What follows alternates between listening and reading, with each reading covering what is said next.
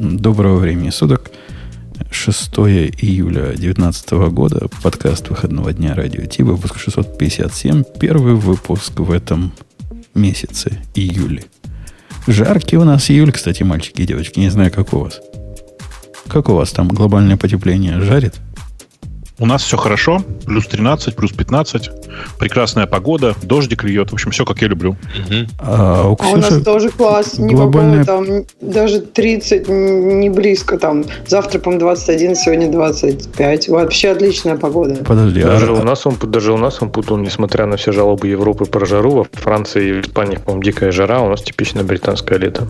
А, Ксюша, с ваши землетрясения разве не связаны с изменением климата? Наверняка связаны. Не знаю. Мне кажется, что просто и климат, и погода – это очень сложная штука. Ты можешь сказать, что все связано, а можешь, что все не связано. Короче, очень, очень философский. Очень философский заход. На самом деле это, э, ну, типа землетрясение в, в месте, где горы, где горная гряда проходит, э, и там вообще легально, что бывают иногда землетрясения. Ну, это Вова, Крест. Ты, ты, ты ведь физику да, понимаешь? Если легально, то что сделает? Ты физику ведь понимаешь? А если нелегально случается землетрясение, то ты его когда-то сажаешь куда-то? Конечно, всех, можешь. Всех, всех сажают, конечно. Ну, я думаю, что я не удивился бы, если в Америке срочно подали э, в суд на, самое, на, на землю, потому что это, конечно, ну, отвратительно. Вообще были когда-нибудь землетрясения? Погодите, погодите. Ну, ты представляешь, Бабук, один кусок пласта нагрелся из-за глобального потепления, другой не нагрелся. От этого происходит, сам понимаешь, деформация. Может, это и вызывает землетрясение. Эм, Просто ученые пока не догадались. Я вообще плохо знаю цифры в этом месте, но вроде бы, типа, дальше, чем на 12 метров, температура с поверхности вниз не уходит. В смысле, что она больше греется снизу, чем сверху. Но мне нравится ход твоих мыслей. Э, хорошо, давайте Digital Ocean, а потом пойдем о наших Давай. гиковских темах. Это шоу создано при поддержке Digital Ocean. Digital Ocean – провайдер доступного облачного хостинга. Всего за 55 секунд и 5 долларов в месяц вы можете создать свой облачный сервер в одном из дата-центров, расположенных в Нью-Йорке, Сан-Франциско, Амстердаме и Сингапуре, и управлять им с помощью простой, интуитивно понятной панели управления или воспользоваться мощным мощным API. Начните прямо сейчас. Введите промокод радиодефис при регистрации и получите 10 долларов бонуса на аккаунт. Выбор наших тем на сегодня, он обусловлен объективной реальностью, данной нам в ощущениях, потому что... Или субъективной. Субъективная дана в ощущениях. Ну, какой-то реальностью появились эти темы все-таки в, да, в основном в процессе, так сказать, э, параллельном. Это был эксперимент с многозадачностью. Я одной рукой чистил оружие, а с другой рукой подбирал темы. И вот такие темы подбираются во время чистки оружия. Так что имейте в виду. А к вопросу об... об... Что-то, мне кажется, не орудие он там чистил, глядя на выбор. Да. Про, про оружие и, и темы. А, вы знаете, да, смотри, я, я, я так и не добился от вас никогда ответа нормального. А тут кто-нибудь вообще какой киберспорт какой-нибудь смотрит, нет? Или это я один такой извращенец? А ты один такой? Отвечу ну, за ладно, всех. Ну и хорошо. А ну что, наши победили или наоборот? А, там просто сейчас прекрасный, прекрасный, вот прямо идет э, такая борьба. Э, играют в Counter-Strike, в смысле в новый, в CSGO. Э, блин, я такой старый, что я про CSGO говорю, что он новый, а ему больше 10 лет уже. Э, где одна из любимых, наверное, украинских команд, как, которая Navi, э, пытается выбить американскую команду, это Team Liquid. Вот прямо сейчас счет 12-12, но это вторая карта. Первую Navi проиграли. У меня к тебе это, есть... крайне увлекательно. Так сказать, луз-луз вопрос. А ты за кого болеешь? За обоих? Как это болеть? Не патриотичненько. А Ленин за кого был? Ты знаешь, я болею за хорошую игру, но вообще, конечно, в данном случае я, бы, я болел бы за Нави, потому что про, болеть за проигрывающих всегда интереснее. Если они выигрывают, ты больше получаешь э, эмоций. А сколько всего-то карт играют? То есть, если ну, они сейчас играют, они третью будут? Если сейчас они проиграют вторую, то они будут играть третью. То есть, если а. они выиграют вторую, они будут играть а. третью. То есть, best of, best of three, да? Best of three, да. А, давайте с легенького начнем. Ну, не такое, конечно, легенькое, а, это... легенькое, как у Бобука. Блин, там такие пушки, ты что, там так бегают, так стреляют. Сложные, значит, экономические заходы. Короче, ты просто ты бы ради интереса посмотрел. Это вообще довольно интересная сама по себе игра. Мне кажется, а, тебе бы а зашло. Ацтек-то еще есть? Подожди. Что? Ацтек. Что Ацтек? Ну, карта Ацтек еще есть или уже? Ну, в нее никто не играет, никто. Нет, это нет. Это, это из, из старого же, старой контры. Это же из Сорса. Из Counter-Strike Source. Пойди, ну, да. знай. Давно это дело было. Так вот, на фоне бобуковских легеньких тем Дэн Маккинли, по-моему, так он читается, рассказал тоже нам легенькую тему, на которой можно для начала потрещать. А тема у него такая контроверсная. То есть противоречивая. Выбирайте бурильную технологию. Да? Выбирайте скучные технологии, говорит нам чувак, э, какой-то весь в кучеряшках. Что, кто, кто читал, что по этому поводу думает, потому что у меня есть э, двойственное мнение по поводу всего сказанного. О, хотелось бы кого-то с, э, с единственным мнением. Ну, в смысле, а какое тут может быть двойственное мнение? Чувак, э, мне кажется, рассказывает довольно простую историю, что вот эти технологии, которые вы называете скучными, одновременно самые вылизанные и самые стабильные. Э, поэтому выбирайте их. Но иногда выбирайте все-таки новые, под конец говорит он. Ну, как... это, это ну, просто он говорит, хипстерите меньше. Мне кажется, вот Хипстерите можно... меньше, но иногда хипстерите, понимаешь? Да, да, да. Нет, ну, конечно, когда, я, когда хипстерите меньше, но чуть-чуть-то должно было остаться. Он, он там вводит понятие innovation token. То есть, если вы берете там MongoDB, то вы уже завязали свой innovation token. То есть, как бы Офигеть. у вас должно быть мало непроверенных технологий. Но это спорно про MongoDB, что она настолько непроверенная, новая и там какая-то супер инновационная. Это, мне кажется, MongoDB достаточно уже полишь. Но это уже другой разговор. Мне кажется, что как бы к примерам не стоит цепляться. Идея, а мне, мне кажется, здравая. А мне кажется, здесь вся статья, она просто чинится одной добавлением в этом choosing boring technology. То есть выбрать boring technology for the team. То есть это для каждой команды будет свой набор скучных технологий. Это та технология, которую команда знает, правильно? То есть у нее все сводится к тому, что технология должна быть предсказуемой. Типа, как будет вести себя база, когда там 100% CPU вдруг она там давить дойдет. Ну, не знаю. И, наверное, в общем случае про все базы данных никто не знает. Но если ваша команда знает, как так будет себя вести Mongo, то для нее скучная технология это Mongo, а не MySQL, которую они, может быть, никогда в жизни не видели. То есть вот это все, весь этот набор советов, он очень и очень специфичен для, для конкретной команды. То есть кому-то MMKHD, MySQL и PHP это, да, это скучный набор технологий, которые они знают. А кому-то там Cassandra, Scala и какой-нибудь, прости господи, Раек. А, не, ну я подозреваю, есть какие-то... У него очень действительно все субъективно, то есть зависит от точки отсчета.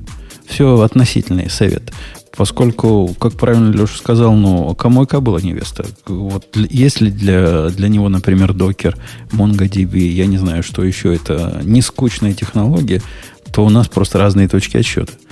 Однако есть же какой-то абсолют, правильно? Есть же какая-то вот такая точка, на которую можешь сказать, что вот эта технология, ну, слишком скучная. Вот даже если ты какой-то Java-программист и до сих пор пишешь J2E или JE, то, наверное, она слишком скучная. Это вот э, опасность его подхода.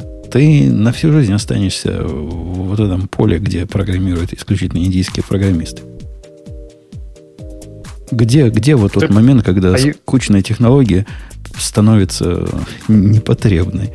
А Или... он тебе отвечает, что цель это доставлять продукт. Это you just ship, правильно он говорит? То есть самая главная цель это решать бизнес-проблему. Если ты ее решаешь быстро и эффективно, ну окей, ты пишешь на Java и ну пиши. То есть, если это решает проблему бизнеса, вот это самое главное. Но проблема со всеми вот этими... Ну, я не хочу называть там, связывать старые новые с понятием скучных, да, могут быть новые скучные, могут быть старые веселые и так далее. Но э, здесь сам подход, что э, сама технология, она, по сути, как она решает проблему бизнеса? Просто некоторые технологии за счет того, что, например, они старые и неэффективные, они не позволяют, например, двигаться быстро. И это тоже потребность бизнеса. И тогда эта технология, ну, становится не просто скучной, а становится плохой, правильно? Правильно. Мальчика, кстати, компания почти решилась переписывать все с Руби. Они утверждают, что вот эти все программисты, которые наши приходили, которых я присылал, Они типа, ну, то ли не фонтан, то ли как-то не сговорились. И вообще рынка для Ruby программистов они найти не смогли нигде. Нашли, говорят, в Европе компанию, которая крутецкая, прямо все на Ruby делает и э, владеет чуть ли не всеми э, приличными Ruby программистами, такие контракторы. Но у тех очередь стоит буквально до 2025 года. Прямо вот скучная технология. Руби это новый кабул. Не, Руби это просто скучная и плохая технология, поэтому может быть не очень хороший пример. Слушайте, а между прочим, это интересная мысль. Все это бывший кабол. В смысле, будущий кабол. Кроме кабула, потому что кабул это современный кабул. Ну да. Ну типа... Фокала. На фокале вообще не... Подожди, ну почему все? Что-то, может быть, не станет таким каболом. Вот, например, я не знаю, вот Си же не стала каболом, до сих пор есть какой-то рынок если Нет, знаешь, Кабол, Кабол, видишь, это такая, это э, язык, это странный язык, на котором даже тогда мало писали на самом деле, на котором написано достаточное количество бизнес-приложений в первую очередь и там всяких э, сервисов, которые никто не хочет переписывать, а специалистов по нему становится все меньше. Вот такая же история с Ruby сейчас происходит. То есть, в смысле, здесь э, важно, что это не системный язык, а такой прикладной, где нанимали э, непредсказуемого качества программистов, а сейчас их практически не стало. Беда-беда. Беда-беда. Э, по поводу... Слушайте, а что Монго... Блин, ну Руби простой. Да. Неужели нельзя... Ну, а Кабул тоже простой. Просто... Я а, просто имею в виду, что вот почему они не могут найти? То есть а, у них проблема, может быть, я не под... хотят платить? Я Руби под... простой. Я подозреваю, да. что э, если они находят программиста на чем-то другом и говорят, иди к нам, будешь на Руби писать, программист говорит, спасибо, я лучше в сторонке постою. А, ну вот, то есть не то, что программисты не могут, программисты просто не хотят. Это, ну, я, это я могу поверить, это, конечно. Это, это и есть. Нет, программ, нет рынка, из которого можно черпать. Э, да, кто, кто там, Бобук или, или Леша пытался сказать? Я хотел спросить, вы понимаете, что тут чувак этот, в смысле, э, который, как его зовут, МакКинлей, э, приводит в пример Монго в качестве действительно такой системы. Вы понимаете, что Монго в этом году 10 лет? Так это 15-й год, кстати, статья, если что. Кстати, вот. наличие статей со старыми датами, если вы сегодня заметите, это не меня винить, а винить флипборд. Я зашел в флипборд, там есть раздел программиров... программирования. Я иногда оттуда что-то черпаю. И вот я черпанул оттуда. Это была самая, не самая старая статья. А потом смотрю, вот там же сбоку написано, сколько дней назад. Написано 1250 дней назад была опубликована. Подожди, Путун, эту, эту статью, по-моему, добавлял я. Я ее добавлял, добавил, потому что на Hacker News ее подняли. Hacker News, чувак, ее... да, да, да. чувак выложил свой, по-моему, кейнот, какую-то презентацию.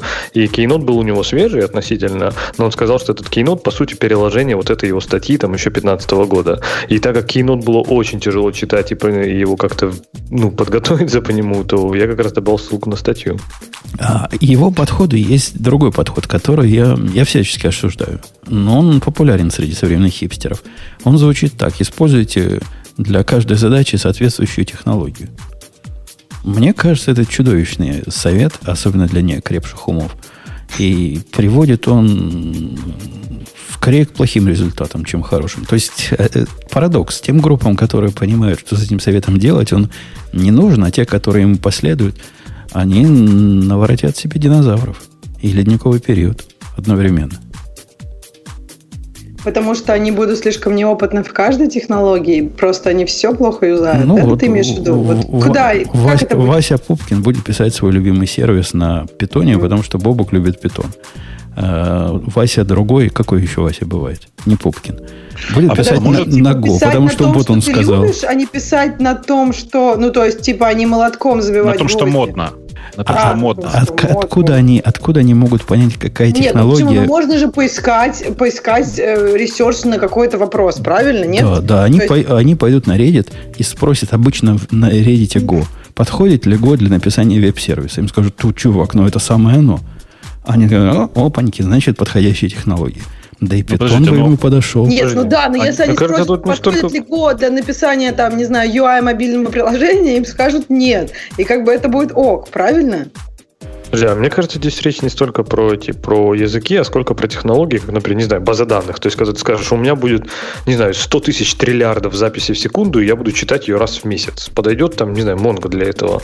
То есть, ну, языки-то, по сути, ну, все одинаковые, да, то есть, там, без разницы, да на любом ты напишешь, на одном, может, чуть лучше, на другом хуже. А некоторые технологии, они прям вот созданы для какого-то use case. На практике чаще спрашивают именно про язык. Это считается волшебный выбор, который ты сделаешь, и будет правильное средство. И комьюнити часто отвечает на наезды на Go, но используй, значит, подходящую технологию. Не подходит для, для этого сервиса Go, используй Rust. Э, этому надо следовать осторожно. Не в том смысле, что Rust осторожно использовать, а вот не надо так сильно доверу принимать. Как а, может язык не подходить? Что там, что там может не подходить, чтобы написать микросервис? Ну как, я сервис не могу, микросервис не могу без дженериков написать, например. Вот пришел человек и говорит, я без дженериков не могу. Все так удивились, говорят, а как, как, как, куда, зачем, зачем, кто, где? Он говорит, не, не могу, не могу, противно. Или без эксепшенов не могу написать микросервис. Ну, как же я без эксепшенов буду выписать? И вот советуют после этого. Вопрос выбора технологии, которая вне языка, он тоже не такой простой. Ну, как обычно ставится э, вот в таких вопросах задачи. Мне необходимо написать сервис по, не знаю, по продаже э, свистелок и проделок. Я хочу использовать для этого Postgres. Хорошая идея? Ему говорят, хорошая. А он говорит, а Mongo? Говорят, и Mongo хорошая. А он говорит, а что лучше? И вот тут начинается свистопляска. Да, разбивается на остроконечников и тупоконечников, и борьба не за жизнь, не на живот, а на смерть идет. Поэтому, ну, я с вами, с вами, сударь Леша, соглашусь. Пиши, на чем знаешь. Правильно. А, а еще все-таки ходить в Reddit и спрашивать там на профильных форумах, подходит ли X для Y, это прямо очень странно, потому что закончится это может тем, что вы пойдете в Reddit, в subreddit секс и будете спрашивать, подходит ли секс для написания микросервисов. И что самое удивительное, вам там ответят, что очень подходит. Он вообще для всего подходит. Э, самые борзые пишут в два. Не в два, а в несколько subredditов. Они сначала заходят в программинг и задают вопрос, хорошо ли Go для этого использовать. Потом они идут в Go, задают тот же вопрос, и потом в Rust. Вот догадайтесь трех раз, какие ответы они получат на каждом из этих сабреддитов. Надо кросспостить. Можно вот. везде писать. Мне кажется, это просто странно. Писать на чем знаешь, это тоже какая-то очень странная, на мой взгляд, идея, потому что ну, бывает такое, что не подходят какие-то технологии для чего-то. Ну, например, если кто-то задумает на C написать микросервис, но ну, это будет немножко труднее, чем на питоне, например. Ну вот смотри, Представь, Ксюша, команда, я... которая знает только C. Я Они тебе напишут лучше на C. Практический пример приведу. Вот команда есть. Я в виде команды, который более или менее знает э, несколько очередей, а тут мне говорят, надо на кавке все писать, потому что ну, кавка наше все. Я могу это написать на RMQ, на Rabbit не задумываясь. Я на ActiveMQ могу это написать, конечно, с такой-то матерью, плюясь, но тоже могу. Еще на парочке. А вот на кавке ни разу не писал. Слушай. Мне надо кавку выбирать или нет? Подожди, Мне говорят, на кавке будут сабскрайберы такие. У тебя там будет э, да не нужны тебе пока сабскрайберы. Вот когда тебе нужен был Go, зачем ты тогда... Вот смотри, я помню, ты писал на Java. Я когда тебя узнала, ты писал на Java и, и, и все. Потом ты такой, о, попробовал Python. Вау, ты попробовал и Покатился. Потом, да, и покатился. Потом ты попробовал Go. С, таки, с, вот с твоим подходом тебе нужно было всегда писать на Java, там даже не смотреть в сторону скал играла никогда и ни почему, и не дай бог не переходить на Go ни в коем случае. Или там не пробовать болт для твоего месседжинга. Я не считаю, что Э, то есть, мне кажется, твои, твой выбор был обычно аргументирован. То есть, ты выбирал язык, который, ну, как-то может засунуться в твои технологии, которые ты используешь, и как-то, может быть, иногда даже как там болт для тебя иметь какие-то плюсы. Но иногда эти выборы были не очень хорошими. Ты такой попробовал, поплевался. Но это нормально пробовать. То есть, писать на одном, то, что ты знаешь, вот, например, так, люди вот начали писать на C, я не знаю, 50 лет назад, ну ладно, может быть, чуть прибавила правила, и закончили писать на C. И никогда больше не пробовали никаких языков, даже C++. Ну, зачем C++? Ну, ну мне кажется, это, это, это, это крайности. Ну, я хочу тебя поправить. Когда ты к нам пришла, я на питоне уже заканчивал писать, я не начинал писать. Я же, раз, я же тебя знаю гораздо раньше, чем я к вам пришла. А, -а, следила за моим творчеством, понятно. Я слушала подкаст сильно задолго до того, как я пришла. Ты думаешь, я послушала и сразу пришла? Извините, мы вам не мешаем. То есть ты пропустила нет, нет, этап, этапы моей судьбы, когда я писал на Visual Basic, когда я писал на Delphi, когда я писал на C-Builder. Вот эти ты писал этапы... на Visual Basic? Было, ну, не писал, я поддерживал. Собственно, с Visual Basic я на Delphi все это перенес. Так, похоже, Бобук тоже пропустил. PHP я наблюдал за программистом, который до этого был нормальным чуваком, а потом стал PHP специалистом. Ну ничего, потом сейчас дурку, потом в дурку забрали, конечно. Да нет, до сих пор на PHP пишет, утверждает, что лучше языка нет. Причем он пишет на нем теперь уже и системные утилиты. Слушайте, вы понимаете, что, простите, что я опять о своем, но вы же понимаете, что вообще-то программистов на PHP больше, чем программистов на остальных языках, боюсь, что вместе взятых. Да ладно, JavaScript наверняка там их под, подпирают подпирает, я думаю, но PHP все равно больше по-прежнему. Мне кажется, какой-нибудь Java там или C самый, наверное, да такой нет, да нет. Ты, ты, если ты возьмешь какой-нибудь рынок аутсорсинга, я не знаю. Ну, какой ты рынок аутсорсинга? Ну, что ты? Каждый человек, кто прочитал книжку, э, э, типа, как выучить PHP, три, три легких урока, считает себя программистом на PHP. Ну, ты что? А даже если ты читал вслух, то все, кто вокруг стояли, тоже станут. Конечно, конечно. И даже, может быть, ты читал не вслух, а отходил несколько раз в туалет, пока все читали рядом вслух. Ты уже программист на PHP. Поэтому, конечно, их существенно больше. И я думаю, что пропорция, знаете, такая существенная там. Я не знаю, ну, типа с питоном, наверное, как 93 к 7. А я про Go я вообще молчу, наверное. Это лучше промолчать. Э, в общем, крайности со всех сторон плохие. Находите, мальчики и девочки, компромисс какой-то. Ксюша права, если засиживаться в одной технологии, то со временем вы станете этим мастодонтом. Нет? Ну, и плюс ко всему технология станет такая, знаете, засиженная. Хотя вот э, Linux сидит на, на своем C, нормально ему, и ничего ему нового не надо. У него бизнес-задача ну, есть. Это, кстати, прикольный момент. Я как-то несколько лет назад пытался сравнить, прогрессировал ли Linux в коде. И знаешь, различие довольно существенное между тем, как он писал там 20 лет назад, тем, как он пишет сейчас. Потому что стиль немножко разный. То есть он пишет прямо на такой modern C, знаешь, вполне себе. А как, как, как, подожди, а как, как modern C можно? Что, в процедурном программировании какой-то ноу-хау придумали за то время, пока я на C ну, не писал? Так, ну, ты просто так говоришь. Ну, вообще, да, конечно. В смысле, что есть много разных, эм, как бы сказать, не изобретений, а разных заходов. Во-первых, за это время появился GLib, который э, пытался реализовать объектный подход в, э, в, плюс, в C. Ты помнишь, да? Ну, Без всяких ну, Это, ну, это а. мертворожденный отросток. Да, но, тем не менее, он много всего принес в том, как, как сейчас принято управлять структурами и, и всякое такое. То есть там, на самом деле, довольно много интересных заходов произошло за это время. И э, очень интересно смотреть, как, э, какая разница между Linux, который писал код в ядро, и Linux, который писал отдельный продукт Git. Э, там реально разный стиль написания кода. Ну, короче, посмотрите из интереса. Вот за ним приятно наблюдать. Он довольно чисто пишет последние годы. Это прямо интересно. Я недавно, пока мы не перешли к следующей теме, попал, сейчас Ксюша опять надо мной смеяться будет, на, на разговор на YouTube, где чувак, у него цель убить объектно-ориентированное программирование. Я вам зуб даю. Пос, поскольку иначе вот его пафоса я никак объяснить не могу. Такой вменяемый чувак с вашим, Лех, акцентом говорит – и у него серия видео, по-моему, две я посмотрел. Они длинные такие, подробные, под них хорошо засыпать. Он на примере показывает, как, как отстойно использовать объектно-ориентированные программы. Он совсем вот просто как... Вот помните, у нас Егор был, который топил за объектно-ориентированно, а этот такой же, только наоборот. И он берет пример реальный. Находит чей-то какого-то гитхабовца несчастного репозиторий, ну, на гитхабе. Сначала он его похвалит, ну, поскольку он же грамотный, культур, культур, мультур, сначала говорит хороший код, а потом начинает его по частям разбирать и рассказывать, как, как ужасно объектно-ориентированное программирование его голову поломало. Очень Там, любопытные лекции. Кстати, должен еще в конце его похвалить, потому что этот подход в британской культуре и этикете называется щит сэндвич.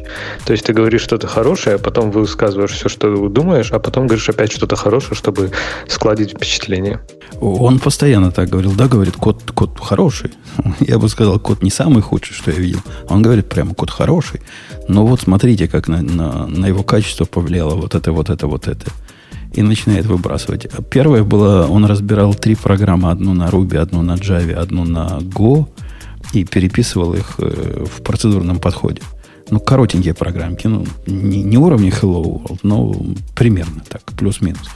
Не очень было показательно. А вот второй пример был жесткий. Там была программа на 3500 строк. То есть настоящих строк кода, типа significant, который и он ее переводил по частям часа полтора, наверное. Я, я заснул два раза в процессе. Но было все равно любопытно. Lazy Docker, следующая наша тема. GUI для докера прямо в терминале рассказал нам Хаббару. Я про это дело в 10 местах прочитал. Все про этот Lazy Docker говорят, будто, будто нет завтрашнего дня больше. Вот наше все, типа. Lazy Docker. А что вы за странная вообще тут такая мода в докерских ваших кругах? Что типа вот появляются какие-то странные утилиты, типа вот не за lazy докер. Кому нужен GUI для докера вообще локальный? Нафиг он нужен? Или там, не знаю, как настроить, не знаю, полностью рабочее рабо- окружение полностью в докере?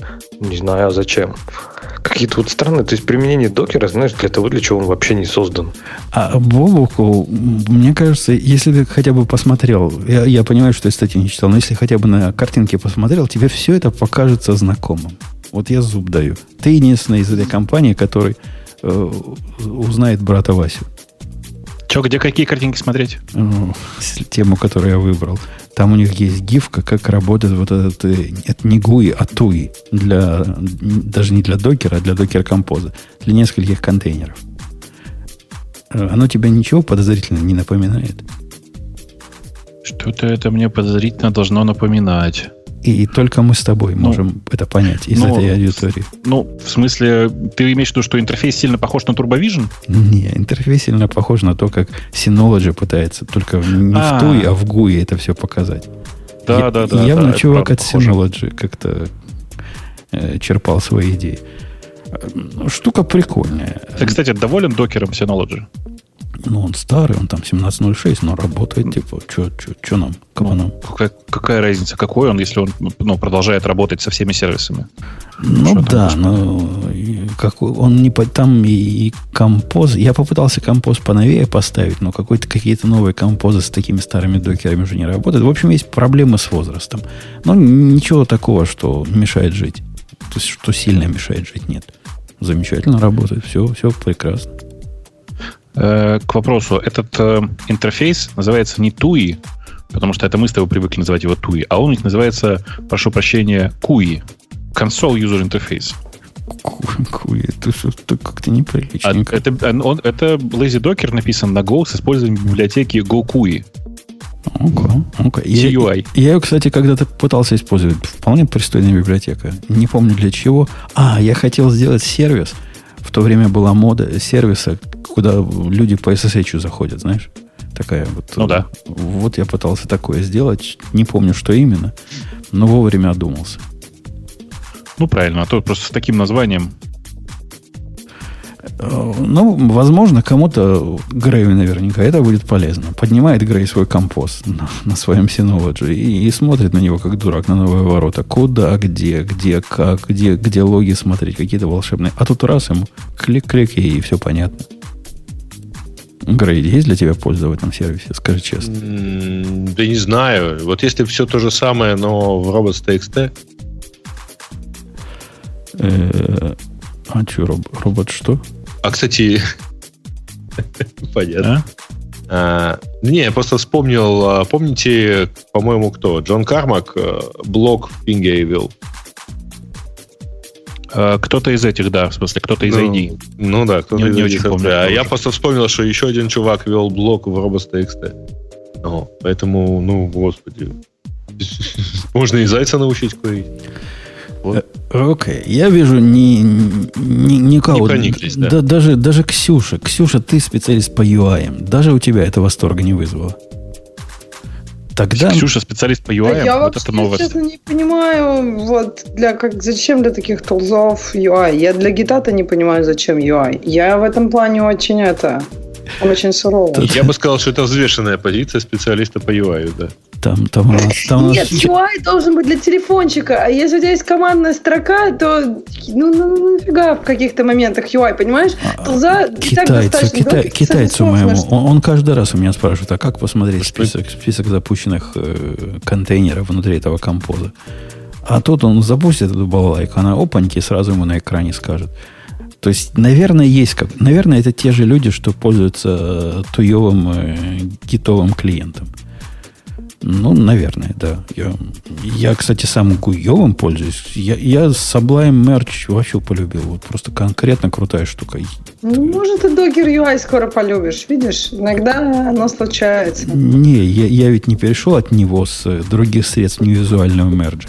Бывают просто сложные такие мерджи, что в голове или в тексте трудно просмотреть. Бобок, ты пользуешься этим Sublime-то? Да, конечно. То есть ты за него нет? даже заплатил? Я давно за него заплатил. То есть мы с тобой тут вдвоем такие поддерживаем Sublime. Конечно. На мной все ржут на работе. Говорят, ну ты дебил, говорят мне коллеги. Без всякого Зачем уважения. платить, если он ничем тебя не беспокоит? Во-первых, как можно за, за гид платить, а во-вторых, у нас идея все это делает говорят мне коллеги, я говорю, вы, вы дебилы сами. Я, кстати, вот с этой стороны, которые говорят про идею. То есть идея делает, окей, ладно, там мержи, текстики слить, да пофиг. Она тебе дает семантический контекст. Она, ты можешь запускать тесты, ты можешь навигировать куда угодно. Ты можешь все, что угодно, там, не знаю, посмотреть хелпы, запустить. Ты, ты полноценно работаешь с кодом, а не с двумя шматками несмерженных текстовых файлов. Я, Это просто колоссальная разница. Леха, я в IDEA открыл тикет. Я не выдержал. Я терпел годы. Открыл тикет буквально с криком души. Говорю, чуваки, говорю, ну как так можно? Вот возьмите, создайте в идее проект, в котором несколько модулей. Ну, в случае какого-то GoLand это несколько рутов. Там же модулей нету в простых таких. И попробуйте чего-нибудь закоммитить. Поведение по умолчанию, оно пытается коммитить изменения во всех модулях вот с одним и тем же комментом, который ты дал. На мой взгляд, это абсолютно чудовищный дефолт. Это какая-то так. странная, стрёмная затея. Да там никто не коммитит. Там надо мержить только. Там все мержат, понимаешь? Как, все мержат, а коммитят, а коммитят в командной, командной строке. командной строке. Ну, закоммитить, запушить, все сделать, все по умолчанию делается для проекта.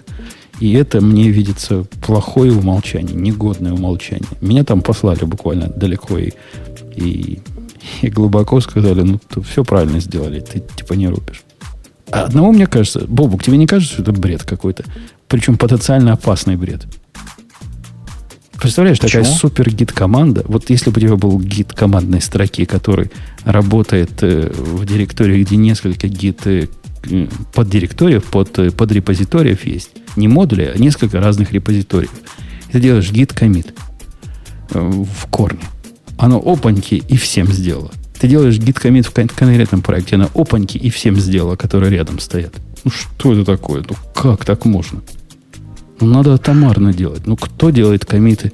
Настолько часто делает комиты кросс, э, кросс-модульные, что вот это должно быть дефолтом. Нет, ну, в смысле, кросс-модульные коммиты, правда, довольно большая редкость. Э, и, ну, дефолт действительно странный. И я попросил у них птичку добавить. Хотите, оставьте дефолт, там, ради бога, я переживу. Но добавьте птичку, чтобы можно было это безобразие отключить. Потому что ну, невозможно. Действительно ли Python GIL уже мертв? Спрашивает наш Хабр. Ну, И... это довольно странная э, статья. Если я правильно понимаю, о чем она, я ее, если честно, не читал, но могу предположить. Э, про, про сабинтерпретеры, да? Про 3.8, да, в котором 554. Чего? 574, наверное. 554 да? тут написано. 554? 554. 554. Реализация 554. интерпретаторов и API да, да, с новым да. модулем. Да, ну на самом деле там это не про, не про гил вообще, но если очень хочется, то можно и про это поговорить. Значит, история какая? В питоне, как вы знаете, есть глобальный лог интерпретера, интерпретатора. С чем это связано? Связано это с тем, что в как это сказать, в асинхронных и э, мультитредных приложениях не хочется постоянно везде навешивать локи, поэтому на самом деле э, все эти приложения, даже если они мультитредные, по умолчанию работают на одном процессоре. Там есть э, всякие как правильно сказать-то, всякие особенности. Например, если это приложение, которое использует модуль, написанный на C, то на самом деле оно может жить в разных тредах. Но по факту, конечно, больше, большая часть кода на питоне работает на одном ядре. Не, не в тредах, а на разных процессорах. Большая часть кода на питоне работает на, одно, на одном ядре. Э, сейчас появилось вот в 3.8 э, выйдет новый такой модуль, который, даже такой не, не модуль, а новое свойство. Это э, вызов То есть создание новых интерпретаторов питона изнутри самого питона. То есть ты можешь запустить несколько э, интерпретаторов, которые друг с другом общаются так или иначе через shared, через shared memory. Подожди, подожди, подожди. А, а, по-моему, мультипроцессинг там уже сто лет в обед был, который тоже пытался ну, это сделать. Да, это правда. Но видишь, типа мультипроцессинг, он на самом деле довольно сильно изолирован. Э, ну, типа, он довольно... Процессы, которые запущены через мультипроцессинг, довольно сильно изолированы друг от друга. То есть ты можешь создать там типа сложный пайп или придумать какие-нибудь средства для обмена данными, но вообще по-честному, если процессы, которые работают через мультипроцессинг, они мало, ну, как бы они плохо э, соединяются друг с другом. У тебя же все равно несколько этих процессов, ты хочешь между ними как-то коммуницировать. У тебя в Go для этого есть каналы, правда? Да. А как коммуницировать э, с этим 3.8 и с этим пропозлом? Собственно, каким, ты, каким, чем, чем оно? Они разделяют ты, общую ты память? Не, проверь, не поверишь. В э, интерпретере, в смысле в модуле, который называется интерпретеры, э, есть функция такая, которая называется Channel Create. Ну, ты понял, да? Что-то знакомое а, звучит. Да. Да, да, да, А там же есть функция Channel Send, channel Release, Channel Receive, ну и так далее. Ну, то есть, короче, на самом деле это почти настоящие каналы с поправкой на то, что через эти каналы, ну, во-первых, там просто шерят переменные, если, если это необходимо, но на самом деле это плохо.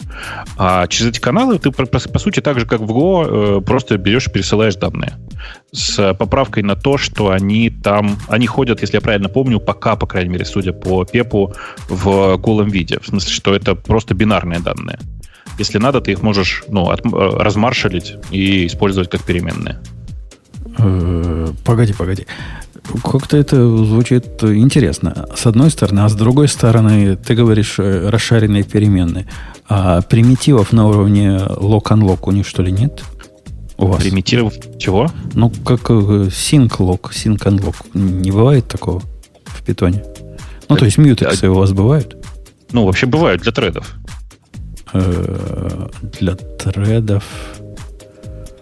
Ну да. Окей. А между несколькими интерпретерами оно, понятно, шариться не будет. Ну, Если конечно. ты его специально не передашь в видео какого-нибудь указателя на мьютек. Ну, типа того. Ты можешь в шаре переменные его зафигачить, э, и так, и так или иначе будешь э, иметь к нему доступ. Дальше, если ты хочешь, ты можешь трахаться с мьютексами, но вообще ты же понимаешь, что в этой ситуации правильнее каналами это делать. Ну, каналы, оно всегда правильнее, но иногда, иногда неправильно. Всегда правильно, кроме тех случаев, когда можно и мьютексами обойтись. Мне на самом деле очень всегда нравилась концепция каналов, честно скажу. В смысле, я там последние пару лет за нее топил. А, а чуваки из питоновского сообщества мне всегда говорили, о, это такой unpitonic way, знаешь, типа вообще не по-питоновски, по-питоновски по-другому. Ну, давайте подождем 3.9, в котором эти каналы будут уже в стабильном состоянии, чтобы с вами спорить. Э, я, я с тобой, я тоже за каналы. Каналы люблю как организация Flow, но не как организацию разделения доступа. И иногда действительно проще и дешевле. Вот это вчера, вчера, сегодня с утра была задача. У меня есть э, внутри сервиса авторизации такая балалайка, которая посылает пользователю токен. Ну, что-то там сделала и токен послала. И э, со временем я понял, что токен длинный такой. Хорошо бы какой-нибудь ключ токена посылать. Ну, вместо длинного вот этого JWT послать пользователю по имейлу какой-нибудь ша этого, этого дела, правильно? Ну, нормальная идея. Однако где-то надо хранить ассоциацию между США и, и токеном. И тут возникает весь рост проблема конкурентности. Ну, то есть 100 пользователей пришло, я эти ша туда в мэп засовываю, из мэпа достаю. Наверняка можно сделать это и каналами. Однако, согласись, гораздо проще это обложить мютексом, причем редрайт мютексом, локом этим, и будет понятнее, проще и естественнее. Да, конечно, такие исключения бывают. Но вообще, если честно, в ситуации, которую ты описываешь, вообще очень мало э, выигрыша от мультипроцессинга будет на самом-то деле. Подожди, Путун, а зачем тебе вообще лок, если у них ключи-то уникальные у всех? Ну, запись, э, даже за, запись чтения из мэпа, оно безопасно, по, по сути. Однако запись в мэп параллельно, она чревата боком. Ну, представляешь, два э, орла пытаются сделать э, аутентикацию, а тут я в один и тот же мэп попытаюсь параллельно без лока записать. Фигово получится. А, а что, у вас там concurrent мэпов каких-нибудь нет? Есть такой специальный мэп, который типа concurrent, но не совсем про то. Ну, в общем, я делаю из мэпа такой concurrent мэп, по сути. Обкладываю его read-write локами. У нас а канал он, же как он... раз наоборот будет четенько туда легли. Накидываешь ее в канал, а потом какой-нибудь ридер это распихивает в мап. Зачем? Вот да, можно, но зачем? Во-первых, это красиво. А, семантика становится сразу мало понятна. То есть вместо того, чтобы взять из map а, я буду это посредством канала доставать и, и засовывать. И у, у, усложнение ради усложнения. Получается, получится сложнее и менее понятно. Я ведь, знаешь, топлю за читабительность. Читабительность. Readability, короче. Читабельность. Вот читабельность. За него. Всячески за него. Короче, Бабук, ты утверждаешь, что отсутствие ГИЛа не произойдет у нас ну, не будет никакой особой революции в этом. А, не надо забывать, почему ГИЛ вообще так долго прожил в питоне. Потому что большая часть приложений, написанных на питоне, они однопроцессные. Ну, однопроцессорные. В смысле, они рассчитаны на выполнение в одном потоке. А любое добавление, как любое настоящее использование мультитрейдинга, оно все равно будет накладными расходами съедать производительность однопоточных приложений. И в этой ситуации, ну, почему сделали отдельные интерпретаторы? Потому что это единственное решение, которое не, не создает тормозов дополнительных. Э, но на самом деле для большинства людей это вообще просто не важно, потому что все, вся паника вокруг ГИЛа, она была у людей, которые и так знали, как, как эту проблему обойти. Ну, обходы-то, ну, что там скрывать? Они ведь костылеватые. И этот Конечно. подход костылеватый. Ну, конечно. В смысле, нужно понимать, что просто это язык, который с самого начала был заточен на быстрое исполнение однопоточных приложений. Собственно, он сейчас так и делает. Ну, 2019 год на дворе. Нету процессора, у которого одно ядро. Ну, не найдешь такого, если ты Но не в каком-то микроарм э, мире живешь. Ну, да. Ну, как-то странно. Странно да быть нет. заточенным на однопоточное приложение. Ну, в смысле, ты, ты же понимаешь, что, что такое однопоточное приложение? Например, в случае с э, веб-сервисами почти все веб-сервисы однопоточные. Ну, только до появления Async.io еще у них не было, и еще бы была блокировка по IO, и IO, и вообще там была полная Но. жесть. Что? Ты спросил, что? Что? Что? Смотри, большая часть веб-приложений работают, им нормально, что они работают э, один интерпретатор на одном процессоре. Потому что если тебе их нужно, типа, если у тебя уж 16 процессоров, ну запусти 16 инстансов. В чем проблема-то? Я даже не знаю, что на это ответить. То ну, есть это какая-то дичь. То есть у меня, у меня первую программу, и, собственно, э, с этого начался в том числе переход на Go у меня, Бобук. У меня программист на питоне написал веб-сервис, который был однопоточный и который лочился при длинном запросе, а второй запрос стоял в очереди, ждал, пока тут предыдущий не, закончится. Не, не, не, не, подожди, подожди, давай не будем обсуждать дебилов. Я так могу на Go написать. Да ладно, это сложно. А, поверь, попадаются талантливые люди несмотря на то, что это сложно, обязательно кто-нибудь это сделает. Не, ну а, а что ты защищаешь? Ну, у Python же действительно такая проблема. То есть, ну, в принципе, для того, чтобы запускать в продакшене, тебе нужно какой-нибудь G-Unicorn ставить или что-нибудь такое, правильно? Потому что сам по себе он так и работает. То есть он Но... упирается в один запрос. Ну ладно, Async.io это изменил. Окей. Но до Async.io это был до крайности тупой и вообще да реально древний какой-то способ ну, работы. Ну нет, ну почти все веб-фреймворки для эту, эту проблему решали. Человек э, умудрился сделать э, сервис, который, скорее всего, запустил в дебаг-моде, потому что веб, веб, э, э веб-фреймворки, они на самом деле знают же про эту проблему. А он на фласке прямо написал. Самый популярный, самый популярный это, это, это один из, по-моему, самых вредных фреймворков, созданных вообще в истории всего программирования, это Flask. И он так и работает. В смысле? Сейчас, так, спокойно. Нет, это не так. Это bullshit. Flask рассчитан с самого начала, что он будет запущен в многотредном режиме. Э, то есть многотредность Flask... туда снаружи сделать, да, ему?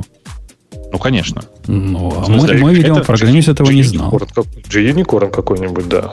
Ну, еще раз, смотрите, про Flask Run, про команду, которая, с помощью которой запускается Flask, 10 раз и, и в документации, и в самом Flask кране написано, что это средство отладки понимаете? Это средство для отладки. Ты запустил в дебаговом режиме однопроцессное приложение. Что ж ты хочешь? Ты, ну, вообще... Для того, чтобы тебе запускать в продакшн режиме, тебе надо какую-то балалайку сверху прикрутить, чтобы она это все запустила в несколько процессов. Справедливости ты, ради, Бобук, ты защищаешь да. незащищаемое. Вот даже ты не можешь защитить вот это убожество. Ну, действительно, то, что по умолчанию из коробки, поскольку питон только так и может, оно вот это убожество генерит, это нет, не... Нет, нет, подожди, подожди, подожди. Это, это, это, ну, прекратите заниматься ерундой. Даже без всякого G-Unicorn я могу запустить фласк в, мультипроцессорном, в, в мультитредном режиме.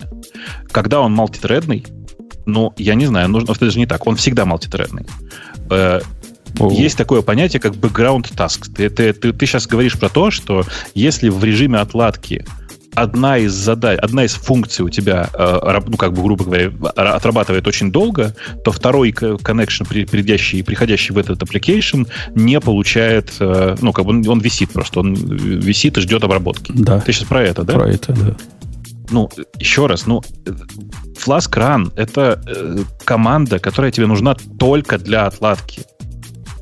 Ну, ну нет такого. Ну, то, что у тебя есть команда да. для отладки, которая работает не так, как команда для не отладки, а она уже само по себе стрёмна. То ну, есть... Ну, э, а ну, фишка в том, что там нет команды для неотладки. То есть, типа, как запустить это в продакшене, это чисто твоя проблема. Как хочешь, так и запускай.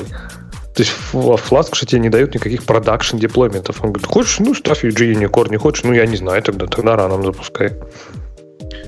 Эм, значит, в, прямо в туториале фласка, который крайне, прямо крайне понятный. Э, специально для вас есть раздел, который называется Deploy to Production. И в нем прямо все написано, через что можно сделать. Они вообще как бы используют, если я правильно помню, Waitress, а не G-Unicorn. Они тебе все рассказывают. В питоне, понимаете, так принято, что фреймворк решает обычно, даже не так. В хорошем случае э, фреймворк решает одну задачу. Как нормально написать приложение. Если тебе нужно его запустить многопроцессорно, ну вот, типа, там написано deploy to production. Я прямо сейчас сходил и открыл. Прям ну, да. специально для всех все. WSGI сервер, да. Ну, классно. Ну. Но это, опять же, это решает проблему. То есть Python говорит, не, я, конечно, классный язык, но я так как не умею с тредами потоками, то как-нибудь сами разберитесь, а я так дальше сам. Не, знаю, вот это как раз одна претензия у меня к питону. Я, как, знаешь, Куда не я, как, знаешь, у него меня, так вот и упрешься. Меня сейчас, меня сейчас это прям вот начинает раздражать. Смотрите, вы вот что говорите. Вообще машины на, на, на бензиновом двигателе полное говно. Ну, потому что пока бензин не заправишь, не едет. И прикиньте, а чтобы заправить бензин, нужно к колонке подъехать. Не, а не, как? Не, не, мы не то говорим. Мы говорим, что есть кон- конкретная машина, которое говно. Потому что мало того, что надо, колеса бен, надо бензин заправить, надо не колеса, а свои такие штуки придумать, которые на то место, где в остальных машинах колеса, присобачить. Так, так, так, давай, давай, давай. Э, какие, какие в других штуках? Давай начнем с каких-нибудь популярных языков. Java. Популярных Java. Нет, Java, Java это, это не, не, не, популярный, нет. То есть э, ты мне хочешь сейчас сказать, что на C, который популярный язык, или давай на PHP, без внешних сервисов можно хорошо, популярно, легко запустить прямо все, что, все как ну, работает. Ты, да? Семен Семенович, выбрал себе можно. примеры. Да. На ноде, на ноде, без дополнительных библиотек, без лишних приседаний, сразу раз и заработал. Не, ну, но, Возьмите популярные языки, на ребят. Ноде, на ноде не... ерундой. Тоже можно. Там все, там хотя бы Event Loop. Ну, справедливости ради, окей, в питоне теперь тоже есть Event Loop, и там стал получше, да. Но, Но напомню на, на всякий случай, и на ноде, и на питоне Event Loop это все замечательно и хорошо, но с легкостью необычайной можно заблочить исполнение приложения. Потому что асинхронность, ну, как бы асинхронность, она такая, она, ну, э, она не рассчитана, у нее в ней нет защиты от дурака. Ну и там PM2 всякие, да, появляются, понятно. Ну, говорю, давай возьмем нормальные языки, промышленные, нет, Java, Go. Нет, нет, нет. Про, с промышленными языками вы, э, как это, вы можете пойти и, рас, и рассказывать, как вы будете ваши промышленные языки запускать без костыля под названием JRE, э, как вы будете под ногой искать программистов хороших. А тут же это же языки для всех. Э, окей. Не знаю, как Леху, которые... ты меня не убедил.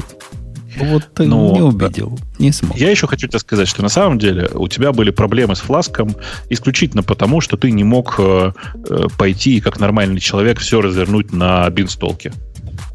Вот фласк, кстати, я предположил, я не знаю, был ли это фласк. Это, это, это был конкретно фласк, и, и меня это любой, прямо удивило, уди, удивило по-всякому, потому что чувак, который это писал, писал до этого на фласке 750 лет. Он говорит, я всегда так делал, никогда проблем не было. Фласк вредный фреймворк. Люди, не изучайте Фласк. Есть более да, другие лучшие фреймворки я, для, я, согласен, для Я согласен. Но только э, проблема, которую вы описываете, существует для любого фреймворка. Если человек не думает головой, он рано или поздно лочит исполнение э, веб-сервиса. Это сложно. Ну, ты понимаешь, Бобок, это не совсем так. Вот в более других промышленных языках это, конечно, можно сделать, если у тебя такая цель.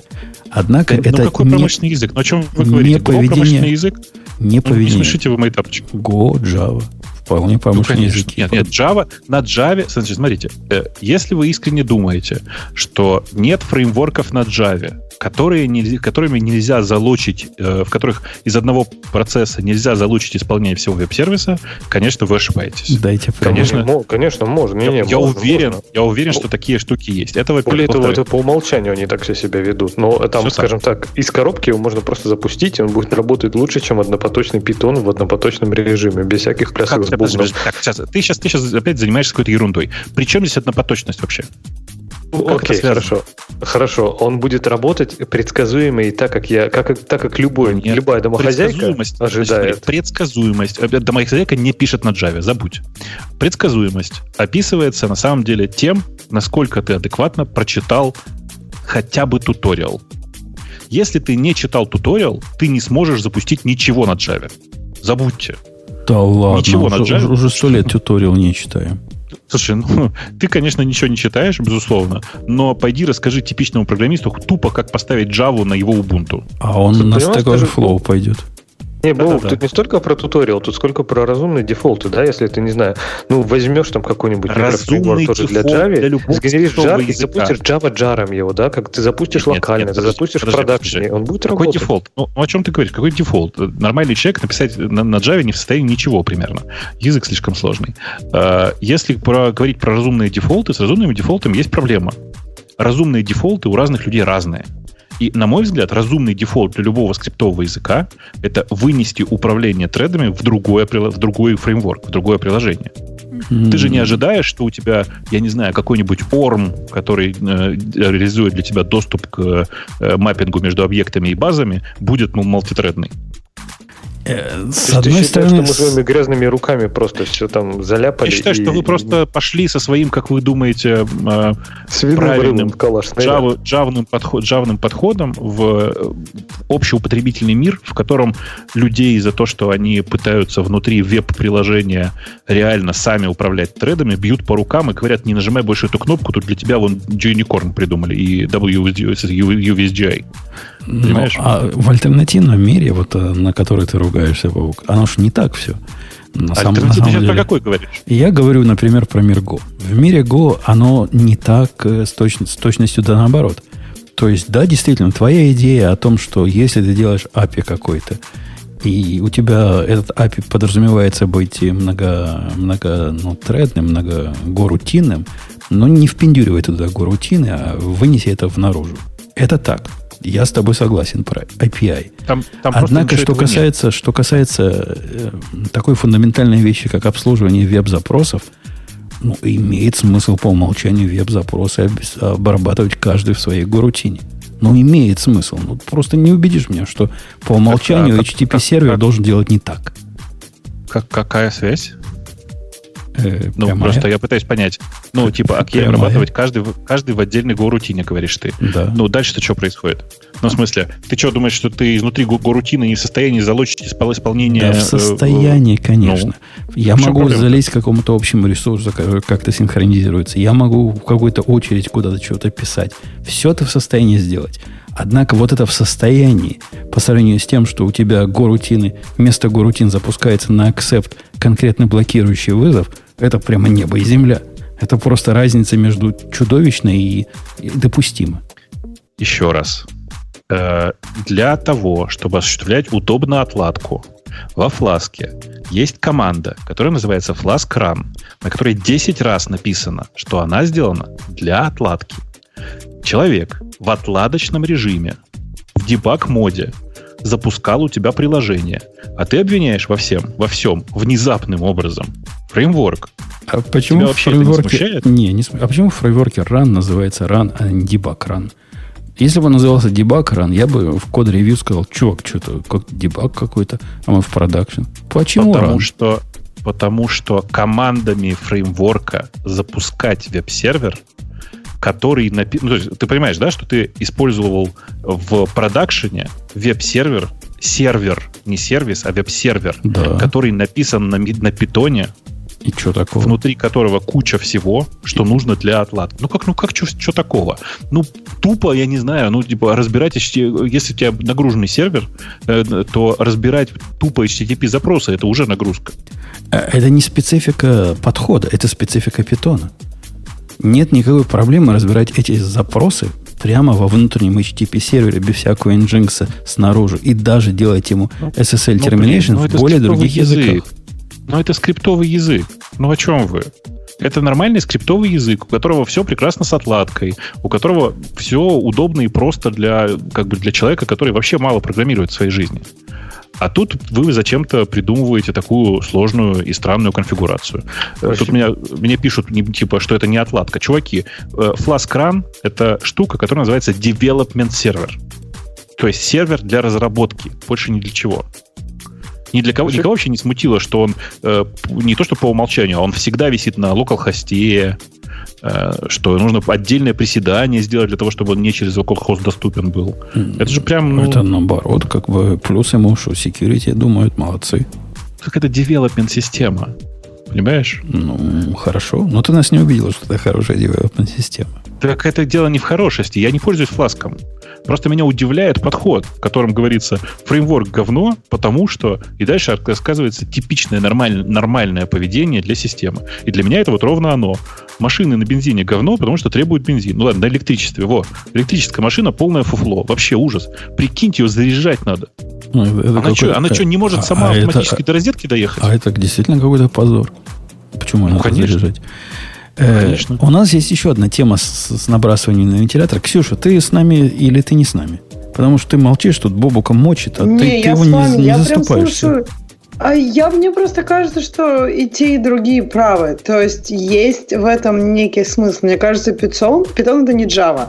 Я не согласна с Бобиком, что Java это какой-то сильно сложный язык. Ну, я передергиваю уже, конечно. По мне так Java вообще халявный язык. Но просто Python и Java, мне кажется, разного уровня языки. Конечно, разговоры шли давно, чтобы в Python было что-то нормальное, но вот нету. В общем, мне кажется, вы оба правы. Тут нет какого-то... Наверное, хорошо бы, если в скриптовых языках было такого такого же легкого, такого же легкости способ было что-нибудь нормальное. Да, но... В питоне было что-нибудь нормальное. Ксюш, ты понимаешь, что ты сейчас нарываешься на вторую волну, в которой я с двух, мы с двух сторон будем набрасывать на Swift? А вот, вот это, Бобук, твоя отмазка, которая, типа, отвечает за все. Ну, что вы хотите от скриптового языка? Да вы ничего не хотели от скриптового языка. Вот ни я бы, ни Леха ничего не хотели от скриптового языка, если бы он не стал ну, чуть ли не стандартным де-факто для написания всего сервер-сайта. Ну. И этот язык, он нельзя к нему относиться как к продвинутому башу или к продвинутому, не знаю, перлу какому-то. Это язык, полноценный язык бэкэнд разработки в современном мире – в том числе и для написания веб-сервисов. Каждый день это удивляет совершенно феноменально, при этом заслужив всенародную любовь, да, то есть Python откровенно в нем есть, ну, он неплохой язык, в принципе, у него есть хорошие части, но в нем очень много глупости, легаси, какого-то просто бреда откровенного. То есть, ну, ну как, Python, конечно, PHP, Ruby для меня все... штуки. Да. да, но Python, PHP, Ruby Я все ждал, когда же PHP одинаковых языка, то есть они абсолютно одинаковые языки, но при этом Python считается круто, типа, а Ruby и PHP это вообще какое-то днище. Мне просто народная любовь. Как питон такую любовь заслужил? Неужели это заслуга Гвида? Нет, Гвида здесь особенно ни при чем. Комьюнити очень активно двигало все вперед. Э, это, это долгое время был самый быстрый интерпретатор. Э, это долгое время была система, которая двигала всю индустрию вперед. Э, сейчас, да, это типа... Это, там, на самом деле там не так много легаси, как, например, в Java. Я прошу прощения за использование слова Java в этом трейде. Но по большому счету это язык слэш набор систем, которые позволяют сделать практически все, при этом почти нигде не являясь самым лучшим. Я, ну, я, у меня же, я прям люблю это выражение о том, что Python это в любой ситуации second best language. Зато в любой ситуации. Понимаешь? То есть это как ну, бы э, Swiss, Army knife. Вот, не, я согласен. Мне вот скорее даже no. интересно, как он пришел в такую ситуацию, да? Но раз уж мы пинаем тут заодно Java, я, например, тоже, я Потому что... постоянно говорю, Java чудовищный язык, Java абсолютно ужасный язык. Но неважно. Понимаешь, для Java есть, как и для Python, миллионы библиотек, IDE, Э, база знаний просто феноменальная, да, то есть какая разница, какой у тебя язык, удобный он, быстрый, медленный, да вообще не имеет значения. Если у тебя есть решение твоей проблемы, и ты его найдешь быстро, да, то ты ее решишь, эту проблему. Вот. И вот это вот, как он пришел туда, вот это меня удивляет, понимаешь? То есть через через learning curve. Комьюнити. Через learning комьюнити, комьюнити, комьюнити решает. Мы еще раз приходим к тому, что люди и комьюнити решают, а языки и технологии уже не важны. Ну, не совсем так, я же говорю, на самом деле здесь очень не, важно, Мне кажется, что... там есть threshold некий, что если это совсем какая-нибудь какашка, то комьюнити не поможет. Мне кажется, Python достаточно ну, здравый язык. Мне кажется, когда вот еще во времена, когда Ruby и Python непонятно было, кто выиграет, не знаю, по-моему, если ты пробуешь Ruby и пробуешь Python, вот просто side-by-side, Python нравится гораздо больше. То есть другое дело, что просто кто-то уже заранее там за годы попробовал Ruby и как-то уже привык, но вот если оба пробуешь, для меня, по-моему, ну, было как-то вот не знаю, очевидно, что питон гораздо приятнее. Просто вот для, а для меня никогда не было так очевидно, потому что в, в Ruby было много классного, подход все это объект, он вообще просто классный был. Так, просто проблема в том, что Ruby тогда невозможно было пользоваться. Он же был чудовищно медленный. А, и ну, ну, сейчас вот существенно более быстрый интерпретатор, чем был тогда, но очень долгое время э, Ruby просто был чудовищно медленный в исполнении. А Python тогда с помощью грязных хаков и того же самого Гила, напомню, э, был чуть ли не самым быстрым интерпретатором из всего, что есть. Там был Lua, но на Lua же невозможно писать нормально. Э, ну вот. И сочетание высокой скорости, довольно обильной э, системной библиотеки, которая поставлялась вместе с языком, и при этом очень приятный, простой, вот что важно, синтаксис языка, э, по тем временам прям радикально простой. И, опять же, радикальная идея про то, что э, давайте не будем придумывать никаких дополнительных э, конструкций, а будем все с помощью оформления кода делать, все это привело к тому, что, в принципе, войти в Python было очень легко. Э, выйти потом сложно. Погоди, оформление кода ты про их э, аннотации типа говоришь? Оформление кода это про, а, про выделение блоков табами блоки. или пробелами. Тоже сомнительная такая идея, стрёмная, но да, показалась Она... в свое время новой видишь, она как бы с одной стороны тебе кажется сомнительной, а с другой стороны, ну, э, победители же не судят, да? И в этом конкретном месте, ну, это очевидная победа была. Да-да-да. В смысле, огромная. А ты почему ты его называешь победой? Ну, он единственный язык, которым так работает, правильно? То есть, ну да, он победил тем, что он выжил, но не, не, не факт, что благодаря этому. Зато, а. сколько, зато сколько он себе ограничений придумал. То есть, вот это indentation, да, то есть нормальных лямп нет, там только либо однострочник, либо функции. То есть, и вот такие вот искусственные ограничения. Ничего, ничего не понял. Что такое нормальных лямп нет. Ну смотри, полноценную функцию, если мне хочется более-менее сложную функцию написать, я не могу, правильно? Потому что я не могу там def что-то, что-то написать. Не обязательно, если лямбда, то это там однострочник условно. Либо ну, это отдельная это функция, моно- я многострочник, многострочник. Проблема лямбды в том, что это не проблема с indentation. Проблема лямбды в том, что это должна быть, это должен быть набор операций. Короче, это интерпретатор питона так устроен, что лямбда посреди кода это типа как правильно это сказать, это набор э, операций, а не функция. Это инлайн, типа, что ли? Ну, делает? типа того, это просто инлайн в чистом виде, да. Вообще, вот а, Python, я, я с Лешей соглашусь, удивительный Функцию язык. ты можешь определить в любом месте кода, если что. Вы, вот кто, кто, поднимите руки, кто не ненавидит YAML? Именно за то, за что Бобук любит Python. Так и я YAML ненавижу. Все YAML ненавидят. У него э, вот эти пробельчики правильно надо расставлять. Это страшное дело. И инициатив, как бы нам YAML на такой же, на другой заменить, без конца. И никто его до сих пор не полюбил, хотя все им пользуются. С питоном все наоборот. В питоне это считается cool, hip и, и правильно. Не то, что я выступаю против, э, и, в принципе, мои выступления уже как мертвому припарка слишком поздно. Ну, это не такая уж явное, явное преимущество, я бы ну, сказал. Смотри, смотри, смотря для чего, видишь? Дело в том, что конфиг – это штука, которая в большинстве случаев, ну, на Ямле в основном конфиг файлы пишет. Это в большинстве случаев штука, которую пишет один человек. А идея использовать э, идентацию, идентация, ну, как бы, э, отступы для э, принудительно для кода, это штука, которая на тебя, как на человека, который пишет, может быть, влияет плохо, но зато очень хорошо влияет на человека, который читает. У тебя нет возможности написать код э, так, чтобы блоки визуально не выделялись. Понимаешь? Ну, не так все просто. Там пробельчики с табами смешать, получится весело. Но теоретически ты, конечно, прав, а на, на практике этого очень давно уже не происходит. Э, давайте про, про следующую странную тему поговорим.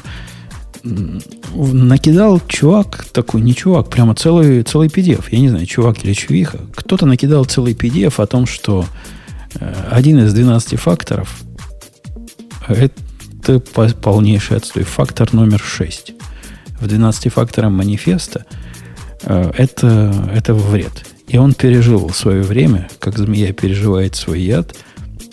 Я, к сожалению, не смог оригинальную статью сюда э, запендюрить в наши новости, потому что на виде PDF представлена. Такая научная работа, которая рассказывает про вот почему это плохо. У автора есть вполне сложившаяся картина в голове. У него там есть, по-моему, три пункта. Он утверждает, почему плохо. Во-первых, э, в таких приложениях, которые выносят вовне э, состояние, ну, собственно, об этом идет stateless, который выносит и хранит состояние где-то снаружи, можно и кэш считать состоянием, тем, чем не состояние. И вот эта идея хранить вот это все снаружи, с его точки зрения, плохо. Во-первых, из-за высокой э, нагрузки на CPU, из-за маршалинга, анмаршалинга, того, что вот там хранится в то, что твое приложение должно понимать. Ну, типичная проблема кэша, которая вне твоего процесса. Вторая проблема... Все проблемы, кстати, реальные. Вторая проблема в том, что данные недостаточно атомарны, по сути, которые вот таким образом э, пытаются сделать стейт. И на практике тебе надо совсем мало из, из твоих записей, которые ты закишировал, там 2% он говорит в среднем. Я, я зуб не дам, что так оно в жизни есть. А в-третьих, из-за того, что все это вне тебя, то к такому кэшу или сториджу состояния добавляется еще немалый network latency и всяческие прочие проблемы, связанные с нетворком. Короче, чувак предлагает отказаться от всего этого и вернуться назад в in-process кэш. Он предлагает, как этот in-process кэш синхронизировать между инстанциями процесса? Нет. Okay. А, он, там, он... он там про это упоминает. Он говорит, а что вы паритесь? Ну, если речь идет о кэше, ну хорошо, ударите его там по боксу номер 10. У него нет этого в кэше. Ну вот он сделает, что надо сделать, и появится в кэше. Че? Stateless, блин. В конце концов. Они, если это используют только для кэша, только тогда, конечно, вообще без проблем. Мне кажется, так уже многие делают. Делают локальный кэш. И, ну, то есть часто совсем горячий кэш бывает локально, а внешний какой-нибудь там либо дополнительный, либо, либо уж, не знаю, совсем долгоживущие операции, которые там кэшировать просто невыгодно локально. Ну вот, что касается его проблемы, проблема с маршалингом, анмаршалингом в внешних хранилищах, ну, действительно проблема проблем. И действительно дофига времени это в активных приложениях занимает прям конкретно много времени. Я ведь вам рассказывал, что я кеширую в наших системах комментариев именно поэтому не данные, а именно бинарные блобы. Вот исключительно для того, чтобы избежать вот этого кэшинга. Э, э, этих затрат на маршалинг туда-сюда и анмаршалинг. Потому что было плохо. Ну, у него 27%, у меня в два раза дольше запросы обрабатывались. Потому что все остальное они делают быстро. Проблема проблем. Или ты, Бобок, не согласен? Да нет, я просто не понимаю, как в реальности это решить, потому что, э, ну, типа, у меня, например, в, когда, когда что-то работает в продакшене, ты не можешь надеяться на то, что клиент все время будет приходить в один и тот же сервер. Все-таки у нас э, сервисы по HTTP работают, понимаешь? Но он тебе про это говорит, что вот эта идея о том, что мы должны идти stateless, от этого пошла, собственно, вся проблема и распределенных кэшей, и то, что кэши должны быть вне. Потому что ну, стейта нет где еще. Он говорит, фигня вопрос. Не надо никакого стейтлес. Забудьте о стейтлесе. Это вредная идея. Давайте делать stateful. Да блин, ну что значит stateful? Еще раз, как ты это будешь реализовывать в ситуации, когда... Sticky session, например. Ну, ну, не бывает sticky session в реальном мире. Ты можешь передвигаться, я не знаю, ты, ты э, я не знаю, какой тебе пример привести. Ты э, открыл веб-форму, начал ее заполнять. Э, за, прошел одну часть ее, вторую, а потом ты по поехал, я не знаю, там, типа, через несколько часов вернулся обратно. За это время тот, в том дата-центре этот инстанс мог уже 10 раз там перезагрузиться. Э, и, ну и что дальше? Типа, вот у тебя есть перезагруженная э, машина, на которой когда-то работал сервис. А, ты приходишь, нажимаешь кнопку «Сохранить данные», а у тебя данных от предыдущего э, ну, действия нет. Ну, и что? Э, твой довод хороший, если ты Яндекс или Google. А если ты, не знаю, Вася Попкин, тот же самый, которого мы не первый раз упоминаем, он, Вася, крутой был. Он знает, что на, на, на одном ноде запускать плохо, поэтому у него два есть. Ну вот если один упал, есть второй. Если второй упадет, он первый поднимет. И таких Вась процентов 95 в мире. А все пытаются делать, как будто по не Яндекс или Google. Как будто бы у нас в дата-центре миллион этих инстансов или миллион этих серверов, и каждый может рандомно в любой момент уметь. Да не, нет так. Ну, нет Кон- так в большинстве приложений. Контраргументом, Путун, тогда у таких, если у тебя нет таких нагрузок, то тебе проблемы на сериализацию тоже да. там, будут условно там 5-10% какие-нибудь. Ну и окей. Да фиговый контрдовод. Производительность и надежность это вообще разные измерения. Почему мы, мы должны их э, заодно платить другим? Ты предлагаешь мне заплатить э, производительности за надежность, которая мне не нужна. Мне производительность нужна. Надежность, ну, вот у меня два нода есть. Один поднимется, второй упадет. Замечательно. Там какой-нибудь watchdog стоит, перезапустит его. Все в порядке, все будет работать. Не, я тебе я... предлагаю консистентность и, и стабильность как раз за 5% твоей производительности, которую ты, скорее всего, даже не заметишь, если ты не экспериментировал с локальными Так не 5%, вот у него от 29 до 57% э, latency добавляется, и нагрузка на 25% по производительности за маршинга, это прям не 5%, это дофига. Слушай, ну он что-то что не то делает. Но если у него нагрузка 25, плюс 25% тупо из-за маршалинга, это значит, что все, что он делает, это, это какой-то Hello World. Прости. Не-не, в наших комментариях, Бобок, нагрузка из-за маршалинга была в 100%. Потому что все остальные операции... 100% от чего? От чего? В комментариях логики нет, опять же, особой-то. Ну, То почему? Есть ты не, любую... Нет, ты, ты доставляешь, ты строишь дерево, ты их сортируешь, там есть логика. Однако вся эта логика в современном мире может достаточно быстро работать. Кроме того, она параллелится прелестно. С маршалингом все как-то хуже в этом, в этом плане. Маршинг реально может добавить э, производительность даже в относительно сложных приложениях. Ну, может. Ну, честное слово, может. Хоть вам кажется это и смешно. Вы попробуйте. Не, не, не тривиальную структуру замаршалить и отмаршалить. В Go оно не особо эффективно и делается, надо признать. То есть э, это как бы одна проблема. Там и Reflection, по-моему, присутствует, и, и всякие разные костыли другие. Но, тем не менее, факт он медицинский. Короче, мне кажется, что это хорошая теоретическая работа. В смысле, вот эта статья, я ее читал тоже, по-моему, с как из News, что ли, я ее принес откуда-то. Это классная теоретическая работа о том, что вообще-то хорошо бы жить в stateful э, мире. Но в реальности, как только у тебя есть большая нагрузка, сделать э, систему stateful в ситуации, когда протокол stateless, довольно тяжело, я бы так сказал. А мне кажется, это не связано с протоколом. Мне видится, это связано с бизнес-спецификой. У меня есть коллега, ну вот я тебе, Бобок, расскажу пример, у которого распределенная система по самой не могу.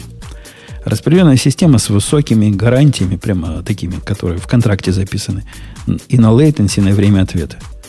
И в этой системе мы с ним вдвоем, ну, просто напряглись и пробовали, как бы... У него кэша дофига. Дофига кэша. Хотя данных относительно немного. Она работает с э, облигациями. А сколько этих облигаций всего в мире? Ну, раз-два и обчелся. То есть облигаций много, но активности мало. Ценные бумаги вот эти специальные.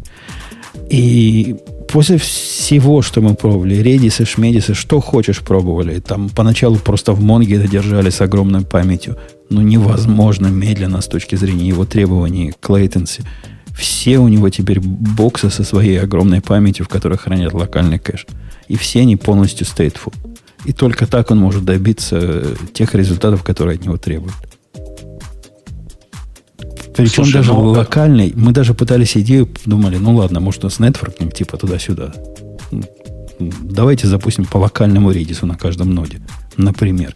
Но чтобы не заниматься caching ом внутри процесса, чтобы что-то снаружи было. Все равно медленно. А тут медленно из-за unmarshaling а. Ты, ты описал, Путун, идеальный кейс для того, когда именно вот in-memory кэширование в сервисе будет работать. Предсказуемый строгий набор данных, одинаковый для всех, и, э, в принципе, действительно можешь кэшировать локально. А представь, у тебя, не знаю, есть 10 тысяч пользователей, у которых 100 миллионов картинок, и что, ты будешь кэшировать там терабайты данных на каждом э, сервисе? Так, ну, тогда у тебя каждый, каждый инстанс будет жрать по терабайту памяти. Ну, если у тебя есть, есть требования от каждого консистентное время отдачи, то и на картинке, то никак иначе ты не не починишь эту проблему. Это не, не про кейс, про входные данные. Это про кейс, про требования. Есть в реальной жизни требования, когда у тебя есть конкретные ограничения на latency и на полное время ответа, и на все вот на это. Так, нет, конечно, но я говорю, что у тебя здесь просто, мне кажется, вот облигации, как ты сам сказал, этих данных, в принципе, такие достаточно статичные, да, то есть и нет большой, э, большого количества пермутаций. То есть ты, в принципе, можешь действительно все их закэшировать в памяти, даже на старте там из JSON mm-hmm. загонять в память, и все. И они у тебя будут там, да. Он, и он, так... он, собственно, так и делает, загоняет сразу в память последние три месяца, ну, и конечно, они в 8 гигабайт говорю, влазят. Ну, прекрасно. А представь, у тебя этих пермутаций миллион, и вот этих вариантов кэширования, и там уже, там уже начинаются свои тонкости. Ты просто не загонишь все это в память, правильно? То есть, либо у тебя расползется кэш на каждом инстансе, либо ты это вытащишь в одно, и там уже будешь каким-нибудь LRU или чем-нибудь таким вот будешь контролировать. То есть, я говорю, здесь просто конкретно вот этот случай, ну да, там локальное кэширование работало идеально, ну, окей. Ну, в современном мире, по-моему, в аппликациях это называется Level 2, да, по-моему, такой кэш который не, не про CPU-шный кэш, а вот такой логический кэш, кэш второго уровня, оно пользуется и в параллель, собственно, с редисами. Не, оно одно другое не, не отменяет. Однако я, я пытаюсь сказать, что его идея, конечно, такая крепкая, крепкая, серьезная, но в некоторых ситуациях она вполне, вполне Тем более, не забывайте, что многие современные системы кэширования достаточно умные. Там всякие джиоды и даже хазелькасты, по-моему. Они сначала пытаются забрать это локально. Если локально в памяти этого нет, тогда они уже пойдут на сервер или там на другие пиры и только будут оттуда вытаскивать. То есть они, в принципе, уже это делают. Большинство умных KV хранилищ. И может даже и Redis умеет. Просто это на самом деле не, никакой не stateful. И когда ты используешь Hazelcast, это не, э, на самом деле не stateful. Это такое же stateless просто с локальным кэшированием. Ну да, конечно, такой горячий кэш, который есть, и, и полноценный кэш, который, да, в том же этом хотел касте. Но ты можешь спокойно убивать инстансы сколько угодно. Ну, собственно, статья, которую мы обсуждали, была против этого чувака. И ее и, и пересказывать нечего, потому что и Бобук, и Леха вдвоем высказали все, что впротив написано мол, не масштабируется такое решение. А я хочу предложить такую странную мысль вам подумать, дорогие слушатели, а надо ли вам всегда масштабировать свое решение? Слушайте, у нас в чате, прошу прощения, мне так прямо нравится, это я, я должен прочитать эту фразу. «Не люблю джавистов», пишет человек. Java развалила экономику России после того, как Газпром нанял этих фанатиков из Oracle. Э, да, я, я прямо уверен в этом. Я прям, а, а, а еще, короче, у меня воду горячую сегодня отключили, и это тоже из-за Java. Я прям уверен. Даже джавист, джависты отключили, наверняка. Да, я думаю, что они там просто где-то что-то не закрыли, и вся горячая вода утекла. Я думаю, Зак просто их неправильно готовит. С них сначала надо шерсть э, ну, вот, как опалить, а потом только готовить. А он их не любит. Он ест шерстью, наверное. Так что да. аккуратненько. Э, Ксения, вы, вы сегодня молчите, однако от вас э, не уйдет э, вот этот, э, вот, mm, вот, вот этот крест, крест от вас не уйдет сегодняшний. Я на тебя его взваливаю, поэтому выбирай следующую тему. А, ну там есть что-то, кроме кафок-то? Да тут целый, целый экран всего. Целый экран. Хорошо. Мы все интересное уже поди обсудили. Да, да нет, тут много таких набросов на вентилятор. Угу. Классная, классная статья from Python to go to Rust. Вот, да, я, не, да. Вот, вот я немножко, я начинала. Мне кажется, это, во-первых, очень перекликается с тем, что мы сегодня обсуждали, потому что вот прям питон. Мне интересно, да, почему он пошел все-таки в Go, потому что я только начала читать, я поняла, что этот товарищ очень любит э, Elm, И тут уже сразу понятно, что, наверное, он не представляет собой такое э, критическое большинство, я бы так сказала. А что? Не, ну, мне кажется, ты зря так. Ты, ты вообще на Элме писала когда-нибудь? Нет, я, не, я уверена, что он красивый, да, элегантный и все такое, но ты считаешь, что вот прям каждый э, прям любитель Элмы считает, что это прям э, пример для подражания? Не, не, не, конечно нет. Это человек, который любит странные языки, безусловно. Вот, вот, да. вот. И поэтому тут уже как бы станет, становится понятно, почему ему могло не понравиться Go. Но тоже все равно, он интересно пишет про Haskell. Он когда пишет свои требования к языку для бэкэнда, он вот написал все требования, у него их пять. И там типа нет null а, нет mutability. И вот он такой, ну, говорит, это Haskell, всем понятно. Но вот у меня, говорит, никогда не получалось ничего отдельного на Haskell написать. Вот. И дальше он как бы переходит, что Haskell там может быть, скала, например. Но и в итоге он приходит к Go. Но мне кажется, уже из этого очевидно, что Go это не то, что он ищет. Не-не-не, а он, вот сам, он с самого начала начал... Смотри, они на питоне были, да? Они на питоне были с его требованиями питон, ну, вообще никуда. Статики, strong typing, э, compile time, э, все проверяется на свете, no now, no mutability, concurrency, которая была бы более-менее вменяемая. По всем пяти пунктам питон, ну, может, по четырем из пяти, не особо подходит. По-моему, даже Бобук согласится. Ну, конечно. Тем не менее, они, значит, с питона, с питона 3 переходят. Они перешли в Go, как им казалось, логический выбор – и причина, почему он ушел от Go, она просто... Если бы у меня оставались волосы на голове, они бы встали дыбом. Она просто удивительная. То есть, ну, ну. вообще конкретно удивительная причина. Ты не поверишь, какая. Он не понимает, что данные это данные. Он говорит, ну, что, что за код такой? Я взял структуру, написал на Go. Там было у меня пять полей. Потом я добавил шестое поле, запустил компилятор, и не поверишь, что бабок случилось. Компилятор не отругался. Как так? Сказал чувак. Почему компилятор мне не говорит ничего про шестое поле? Я прямо аж задумался, чего он ожидает компилятор в этой он ситуации. Хочет, он хочет э, странного. Он хочет того, что в питоне появилось с MyPy. То есть проверки содержимого структур на этапе компиляции, условно говоря. Я думал, скорее всего, какие-нибудь алгебраические типы ищет, когда у тебя не, кейс там и, по нему или еще что-нибудь. Ничего такого. Там. Он все проще. Он говорит, как, я добавил поле, а я его нигде не инициализировал. Компилятор ну, должен да. на это ругаться. Ты, ну, ты, так и есть. Есть же дефолтные инициалайзеры. Даже, блин, в C, простите, можно сейчас добавить поле в структуру, и как бы у тебя никто ничего не ругнется.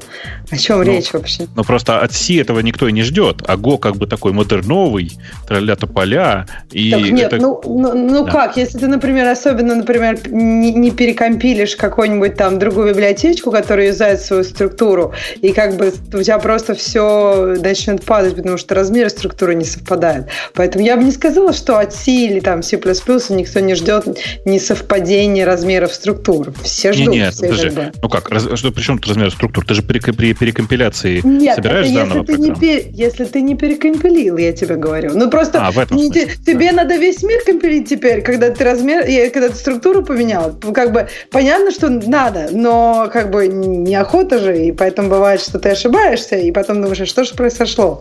А вот, ну то есть я не знаю, мне кажется, в C++ ты можешь ожидать, что они э, как-то принимают во внимание размер твоей структуры. Но не, если ты все перекомпилил, то все должно быть хорошо. Никто у тебя не будет ругаться. Будет дефолтный инициалайзер. Если не, ты не, через видишь, точку... Видишь, типа, э, когда ты работаешь со строками, а у тебя есть дефолт, и ты там где-то дальше рассчитываешь на то, что эта строка инициализирована не дефолтом, то есть работаешь с ней напрямую. Короче, у чувака завышенные ожидания. Он рассчитывает на то, что компилятор сам ему скажет, что, чувак, ты используешь переменную, или хотя бы намекнет, что ты используешь переменную, которую до этого не инициализировал ничем. Ну, по сути, перед сменой он перемену инициализировал. Он просто не знает, как в Go работает дефолтное значение. И они имеют прям определенный конкретный смысл, который прагматичен, практичен и полезен. Он Но... не дочитал документацию на Go. Нет, дело, дело, дело не в этом. Дело в том, что он пришел из мира других языков, и там с Python, скала Haskell, э, и ожидает от Go не то чтобы из, правильных дефолтов, а избыточной умности. То есть как бы избыточной дружелюбности. А Go все-таки он не про это. Он же показательно простой. И если проблему э, незаполнения э, данных можно решить дефолтом, то, ну, как бы в Go решают так. В этом как бы сила Go, в смысле, в простоте. Какой, какой черт его понес на Go, если у него есть два требования no null и no mutability? Ладно, с налами там все не так плохо, как в более других языках, однако no mutability это равняется no go. Не-не, ну, в смысле, у него странный подход, действительно. Я не, не очень понимаю, что такое no-null и как он к этому относится, потому что null это вообще, ну, как бы внутренняя конструкция. Э, и, например, с этой точки зрения можно сказать, что в, в Objective-C или там в Swift нет null в, в том понимании, которое он, он к этому прилагает. Да а... нет, мне кажется, как раз в Objective-C есть жуткий нал, который нил, который тебя, ну, как бы, которому можно месседж послать. То есть мне это кажется, другой мне нал. кажется, его как раз, мне как раз кажется, что его это, этот вариант как раз бы и устроил. Да. Ну, я, я не знаю. Секфолд, секфолд или не секфолд, вот в чем вопрос. Да-да, ну, мне, мне, мне тоже кажется, в Go его, его нал, знаешь, какой Ксюша по, расстроил? Когда ты, например, объявляешь map, и если ты его не инициализируешь явно, то попытка записать в этот map приведет к секфолту. Ну, к панику. Ну, это же нормально. Ну, то есть в PLFast все такое, он быстро это, узнает, это, что произошло. Это ненормально. А он, как раз, он как раз ожидал, что, что, э, ожидал? что там будет, до тех пор, пока он явно не напишет, компилятор будет ругаться на то, что ты создал, создал структуру и ей, с ней пытаешься что-то делать, а ты, ты ее не инициализировал. То есть она не упасть mm-hmm. должна, а на этапе компиляции должна найти. Ну, справедливости ради, один, один из... Структуру она инициализировал, а вот э, мапу, пустую карту, мапу, карту, господи, а да. а пустую мапу он не может создать, да, за меня? Это вот что за двойные стандарты у вас там в Go? Э, ну, ну как-то да. так принято. Ну, мап, который нил, он тоже вполне мап, просто в него писать ничего нельзя. А так нормально. Или, или слайс, который нил. Ну, нормальный слайс. Читай не хочу. Ну, э, на самом деле, действительно, если так под, к этому подходить, то э, Rust ему подходит существенно больше. И теперь он типичный GT Rust. Ну, типа, таких людей на самом деле много. В смысле, людей, которые мигрируют с Go на Rust, в последнее время я вижу довольно много, и связано это ну, там, с кучей разных причин, но на самом деле людям, многим людям кажется избыточной простота Go. И это очень странные люди. Ну, реально странные люди. Я очень люблю Rust, в смысле, что у меня в нем написано явно больше кода, чем на Go, но вот этот процесс миграции, ну как? Это типа, э, мне надоело писать на питоне, я буду писать теперь на ассемблере все. Вот примерно так. Да-да, близкая аналогия.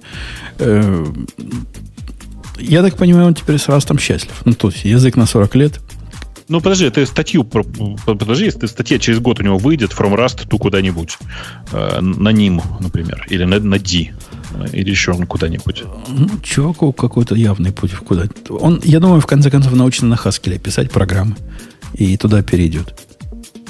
Ну, ты зря так, кстати. Haskell вполне себе приемлемая сейчас, э, как приемлем сейчас и как язык, и как набор инструментов. Другое дело, что он немножко outdated, вот как, как тулинг, в смысле, как, как ну, тулинг не очень хорош. Э, все-таки, ну, я бы сказал, что у, у, у Rust и у Go сейчас тулинг, ну, он как бы разный, но, в общем, хорош. Что говорить-то. Э, меня больше, наверное, устраивает карго, в смысле раст, растовый тулинг, чем, чем, чем гошный. Он мне более понятен. Но все равно, а с Haskell ты а, Погоди, погоди, а что не так тебе с, с Go модулями? Или ты до них еще не докопался просто? Я, я не докопался до Go модулей, и для меня это слишком, слишком новая история вокруг Go модулей и все, что с этим связано. Кроме этого, э, ну, тулинг же не заканчивается только модулями. То есть у тебя же много всего там. У тебя и, и GoFMT, и все, все подряд, вот это вот. Ну, то есть, как бы у тебя много инструментов, которые позволяют тебе, помогают тебе работать с кодом. Ну, я так понимаю, Cargo это как раз про модули, да? Про их dependency. Cargo это, да, да, Cargo это dependency, да. Да, все так. Ну, как-то он мне более интуитивным кажется, более, ты, более ты понятным. Ты посмотри на быть... модули. Они, они такие простые, вот э, не в смысле простые, а прямые. Э, до такой степени, что если бы я делал, я бы что-то такое тоже сделал бы. И я вот за модули двумя руками. Прям ну, видишь, прекрасная идея. Э, у меня на самом деле проблема, связанная с тем, что мне сейчас Go нечего писать. Ну, то есть, у меня есть куча всего, которое требует ML, и прости, но там Go ни, никак не конкурентен. Э, а есть куски, которые требуют, ну, типа, супер быстрого исполнения. И они вот сейчас на, на расте, и я там доволен. А ногой я не понимаю, куда его мне сейчас воткнуть. Он как это, то ли умным, то ли красивым. Непонятно. У тебя бизнес, Потому, бизнес-задач нет, у тебя одни хобби-задачи. Да, да, у, у, только есть. У меня прямо сейчас нет бизнесовых задач в этом куске, и поэтому мне не очень, не очень понятно, как, как себя применить в отношении Go. Но я что-нибудь придумаю. Надо какой-нибудь очередной телеграм-бот написать пойти. Они прелестно просто пишутся на Go. Ну, видишь, они и на питоне идеально пишутся, поэтому... Они, наверное, на Корле пишутся с, с баш-скриптами нормально. Э, только если ты не хочешь э, э, быстрой реакции. Ну, хотя, в принципе, на курле можно лонгполинг сделать. Слушай, Ксюша, я к тебе, к специалисту, как по UI приду. Не могу не пожаловаться. Слушай, Ксюш, не пни его уже. Почему он тебя все время называет специалистом по UI? Это унизительно в этом подкасте. Она самый большой специалист из всех нас по UI. Но ну, если по поезда, я бы к Грею пришел. А поскольку у меня UI, так я к Ксюше хожу. Это так, не... а почему, Бобук, это оскорбительно? Я вообще считаю, что UI это достаточно сложная штука. Это то, что взаимодействует с пользователем. Там много аспектов. И, Конечно, знаю. все так. Просто я могу это... обзываться специалистами по бэкэнду, если мне надо. Но просто зачем? Так вот, Ксюша, у вас какая-то каша в голове у ваших девчат и ребят. Я в прошлый раз хвастался. Ты был в прошлый раз, Бобук, да? Или нет? Да. Был. Я при тебе хвастался, что я на Rocket перешел же, да? Было дело. Rocket чат. А, может, а да, да, конечно. Точно, было, да, было точно, дело, да? да? Угу. И одна из причин перехода на Rocket чат, выбора Rocket чата, а не Mattermost, была... Там разные причины были. В принципе, я до сих пор считаю, что это был правильный выбор. Одна из причин была отсутствие нормального определения системной EVE в, в Mattermost. Мало того, что они не умеют это определять, а только по состоянию браузера. Ну, то есть электронные... Если ты не в электрон аппликации находишься, то ты, значит, EVE что как-то удивительно, согласитесь. Однако обнаружила, что и с Rocket-чатом что-то не так. И мне кажется, Ксюша, это проблема в ДНК, а не проблема в электроне. Мой коллега говорит, вот, мол, в электроне трудно. Нет, это проблема в ДНК у ваших программистов. Я прочитал ответ главного. А наказывается, у них когда-то в предыдущих версиях Rocket Chat в версии электрона срабатывал на системную, э, на системный idle. Ну, нормально, да, правильно, системно. Угу. Никто ничего не делает, угу. EV, все дела, начинает посылать на угу. телефончик. Угу. Потом они все это поменяли. Не поверишь, почему. Потому что говорят, а как же, это неконсистентненько получается. А если человек в браузере открыл? Если он в браузере запускает, мы не можем никаких системных ивентов получать, а только браузерные ивенты. Давайте везде будем браузерные ивенты поэтому пользовать. Mm-hmm. Вот что-то у вас там с головой в вашем, в вашем лагере. Нет, ну это на самом деле как бы, ты понимаешь, есть такой консерн, то есть кто-то им просто про, проедал мозг, что типа вот я, ну как, это слишком неконсистентно. Это зависит от того, где я открываю. Я открыл там, я открыл сам. Я, я согласна, что тебе не нравится. То есть, по сути, наверное, им нужно было сделать я не знаю, галочку для таких отщепенцев, кто хотели бы всегда в браузере получать. А нормальным людям сделали бы максимальное, что возможно. Я бы так сказала. Э. Ну или наоборот, если уж у них есть какие-то доказательства того. Но все равно оставить включение, ну, оставить какую-то функциональность, которую можно сделать, мне кажется, это логично. А подожди, а расскажи, почему у тебя, ну, то есть Э, они тогда начинают на телефон получать, посылать. Почему они не могут всюду посылать, как iMessage, например? Не, они посылают всюду, но вдруг ну. начинает приходить. Я сижу себе в ID, да, программирую, да. 5 минут угу. не заходил в чатик. Ну, это нормально, окей, правильно? Окей. Он у меня на да, другом да, экране да. открыт. И тут обаньки, мне в телефон начинает валиться пуши. А пуши приходят только когда основ... ну, все твои клиенты в away. И вот уже некуда, некуда, некуда в пуш уже тогда. А когда они все в офлайне, тогда в email. По имейлу посылают notification.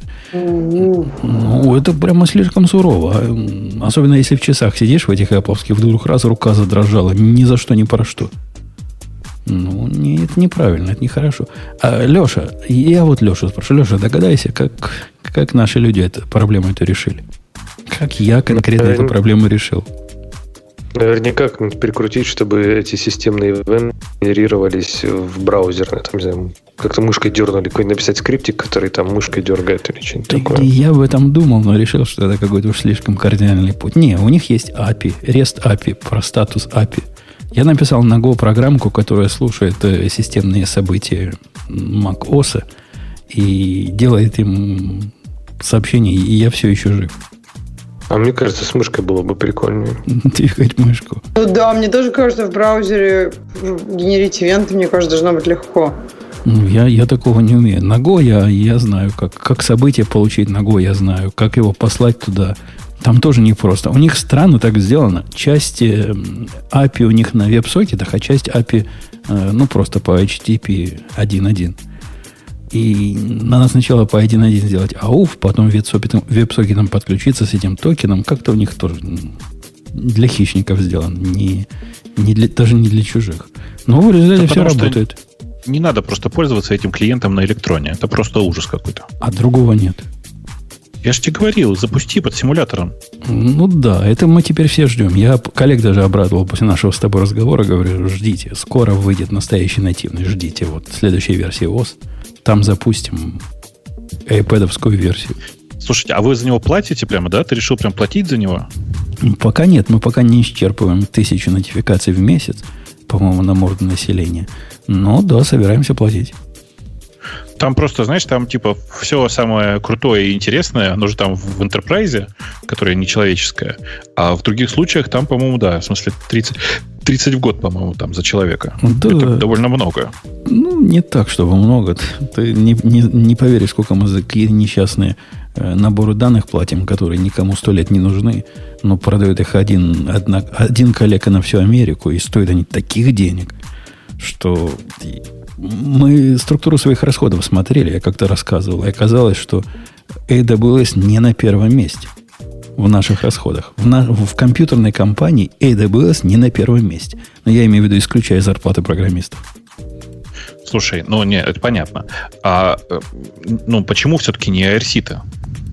Э, мой коллега тоже за IRC топил. Ну, как-то то ли мы клиентов не нашли нормальных. Чего-то там было. Чего-то нам не хватило. Смотри, единственная проблема с RC, которая есть, заключается в том, что э, в современном мире для ARC нужен баунсер. Знаешь, да, как это работает? Нет, нет, нет. нет. Ну, смотри, ARC, он же рассчитан на то, что клиент с сервером постоянно соединен. И если для десктопов у тебя никакой проблемы нет, ты просто, ну, как бы пускаешь программу, и она работает, то, например, для мобильного тебе нужна такая мобильная прокся, которая присылает тебе нотификации, например, о том, что в чат пришло новое сообщение. Ну и там нужно ставить какой-нибудь носитель, какой-нибудь, какой-нибудь типичный баунсер, который с этим всем работает. В остальном же, э, типа RC, прямо идеальное решение для таких штук, и непонятно, почему бы его не, Это не же вопрос даже не в протоколе. Как, тут клиентов, большой разницы нет, нет проблемы с протоколом. Какая разница, какой протокол? Клиенты все убогие просто. Ну, я что-то не готов с тобой согласиться. Не, я, я даже не про RC говорю. Очень я, много классных. Я про все клиенты, вот любые, для Slack, для хипчата, для Рокета, для Mattermost, все они писались коллегами, которые делали их по остаточному принципу, все эти клиенты. И это удивительный какой-то факт. Вся эта программа с точки зрения пользователя это клиент. Почему они ну, такие, я не знаю. Ну, да, наверное, в смысле, наверное, ты прав. И, я, я вообще просто страдаю, на самом деле, от современных мессенджеров. Э, и, ну, типа, вот есть Telegram, который для меня близок к, к идеалу хорошего мессенджера. Но он, конечно, не корпоративный. В смысле, жить там с корпоративными большими чатами довольно сложно. Все остальное просто ужасно. Даже Slack. А на другом конце Slack, наверное, да, от Telegram. Я как раз хотел сказать. То есть, если Telegram почти идеальный, то Slack это практически образец, как не надо делать мессенджеры. Ну, э, на самом деле он не один такой. Есть Microsoft Team Chat, э, есть куча разных мессенджеров, которые написаны на, в среднем с интерфейсом на электроне. И особенно на десктопе это больно. И вообще, кстати, это удивительно, да? Смотрите, э, Mattermost, Slack, вот Rocket Chat, у них у всех есть нативные мобильные клиенты. А на десктопе, да, хрен с ним, кому там этот десктоп нужен, знаете? А это ведь рабочий инструмент. Удивительное, удивительное совершенно решение, я с тобой полностью согласен. Я бы, я даже рассматривал Telegram, однако после 10 э, секунд обдумывания я понял, что с Telegram мы ни одного аудита не пройдем, ни одного банка. Ну, правильно. Удивительно, кстати, да. со Slack, что они умудряются в родные клиенты слать уведомления, ну, так, минут через пять после того, как э, оно пришло в десктоп не нативный. Не замечали? У уроки чата после того, как его настроишь как следует, и там странно зарегистрируешься в одной системе, потом и в их клауде, их пуш работает нормально. Прям пуш работает лучше, чем в хипчате работал. То есть ничего не пропускает. Все круто. Но ну, слишком... Мы свое время просто отказались от Slack вот именно как способа быстро общаться. Ну, вот когда тебе нужна там моментальный, момент, моментальный отклик там, в течение минуты. Например. Это просто ненадежно. У нас, у нас новый кандидат будет на интервью во вторник на, на позицию вот этого системного... Ну, это мой коллега пытается его девопсом обозвать. И я ему говорю, что нет такой позиции. Ну, в общем, программист такой, программист. И не кейщик. Программист... В общем, вы берете девопса, не отмазывайся. Я помню, как ты говорил, что ты никогда не возьмешь девопса. Я, и я, вот, я, и не и беру, вот я и не беру, я пытаюсь коллегу объяснить, тебе надо просто помощник, который делал бы твои вещи, в том числе делал бы автоматизацию, и тот девопс, который ты почему-то не хочешь заниматься. Но он считает, что это такой специалист по девопсу. Короче, чувак такой, такое резюме, вы бы его видели. Разговаривает нормально. При этом э, из Нигерии. Вот только из Нигерии приехал. Как у них в Нигерии таких учат, я даже не знаю. Ну, реально крутой чувак. Вот сказали бы, не поверил. Не то, что я как-то против Нигерии, но я удивился качеству образования. Прямо тому... Ну, ты подожди, а из России бы чувак, чувак тебя не удивил качество образования? Ну, то есть, почему Нигерия это какая-то, я не знаю, совсем... Слушай, ты тоже вспомнила, да, высказывание Баина про Нигерию? Ну, нет, как бы, нет, я просто не, не считаю, что в современном ур- уровне глобализации нет мест, кроме Европы там, или Америки, где могут чему-то научить. Особенно такие вещи, которые удаленно я можно понял, делать. это была политкорректность. Да. Как-то про Нигерию. Нет, я, кстати, я, не, не, кстати, в Нигерии, без шуток, с точки зрения вот из африканских стран, Нигерии, по-моему, там даже своя стартап-тусовка есть. То есть там типа у них и там всякие Microsoft приезжают там делают. То есть у них там, в принципе, IT прям разве Тусовки есть практически в любой стране. Почему-то стартапы только в Америке. Ну, нет, там наверняка и свои стартапы есть, просто, может быть, и не международные, да, но локальные. Но я к тому, что там, там прям большой, большой движ, потому что если следить за многими чуваками из Microsoft, они прям очень часто туда катаются и там что-то делают. Ну, посмотрим, как пройдет интервью. Первый разговор, который вот познакомиться, прошел нормально. Он, ну, вполне вменяемый чувак, хотя понять его трудно, но, ну, кто у нас не без греха? Все мы тут не местные. Э, окей, окей. Что у нас дальше по темам? Спрошу, ну, Грея бесполезно спрашивать. Бубука спрошу. А что, надо открыть эти темы, посмотреть. То, тебе а, следующее понравится, мне кажется. А следующая тема. Нужно сначала предыдущую найти в этом списке же. У же все так. А, ну да, нет, наверное, мне не нравится на самом деле. Женя намекает на то, что там есть статья, которая, которая заголовок такой I do my best software development when I'm not developing. Э, мне кажется, что это для Грея. Мне кажется, вообще, это вы, вы оцените. Из нас из всех здесь только Грей регулярно не пишет код. Э, Грей, скажи, лучший разработчик среди нас. Тебе приходит Реально. гениальный... Да-да-да, вот я только хотел сказать, что это такой особый дзен, да, не писать. Гениальные программистские Вам идеи. поучиться бы у меня, между прочим. Когда да. ты, например, поездам там колеса меняешь или чем ты профессионально занимаешься. Mm. А, кстати, слушай, а это, кстати, интересный вопрос, Серж. А ты можешь вот от, ответить на вопрос, чем ты сейчас профессионально занимаешься? У тебя есть, ну, типа, одна, в одно предложение формулировка? Хрен его знает. Во, я, я, я последние годы отвечаю точно так же. Ты в одно я вообще... предложение зато заметил, вложился. А, причем меня... безличное и без глагола. А, нет, с глаголом. Да. Я, я, же, я всем рекомендую очень прямо. Вот можете спокойно использовать. У меня никакого копирайта на это выражение нет. Но когда меня обычно на каких-то конференциях спрашивают, что я делаю в компании, я отвечаю I do my best. И всегда прямо работает. Ну, а это самое make shit happens тоже хороший ответ.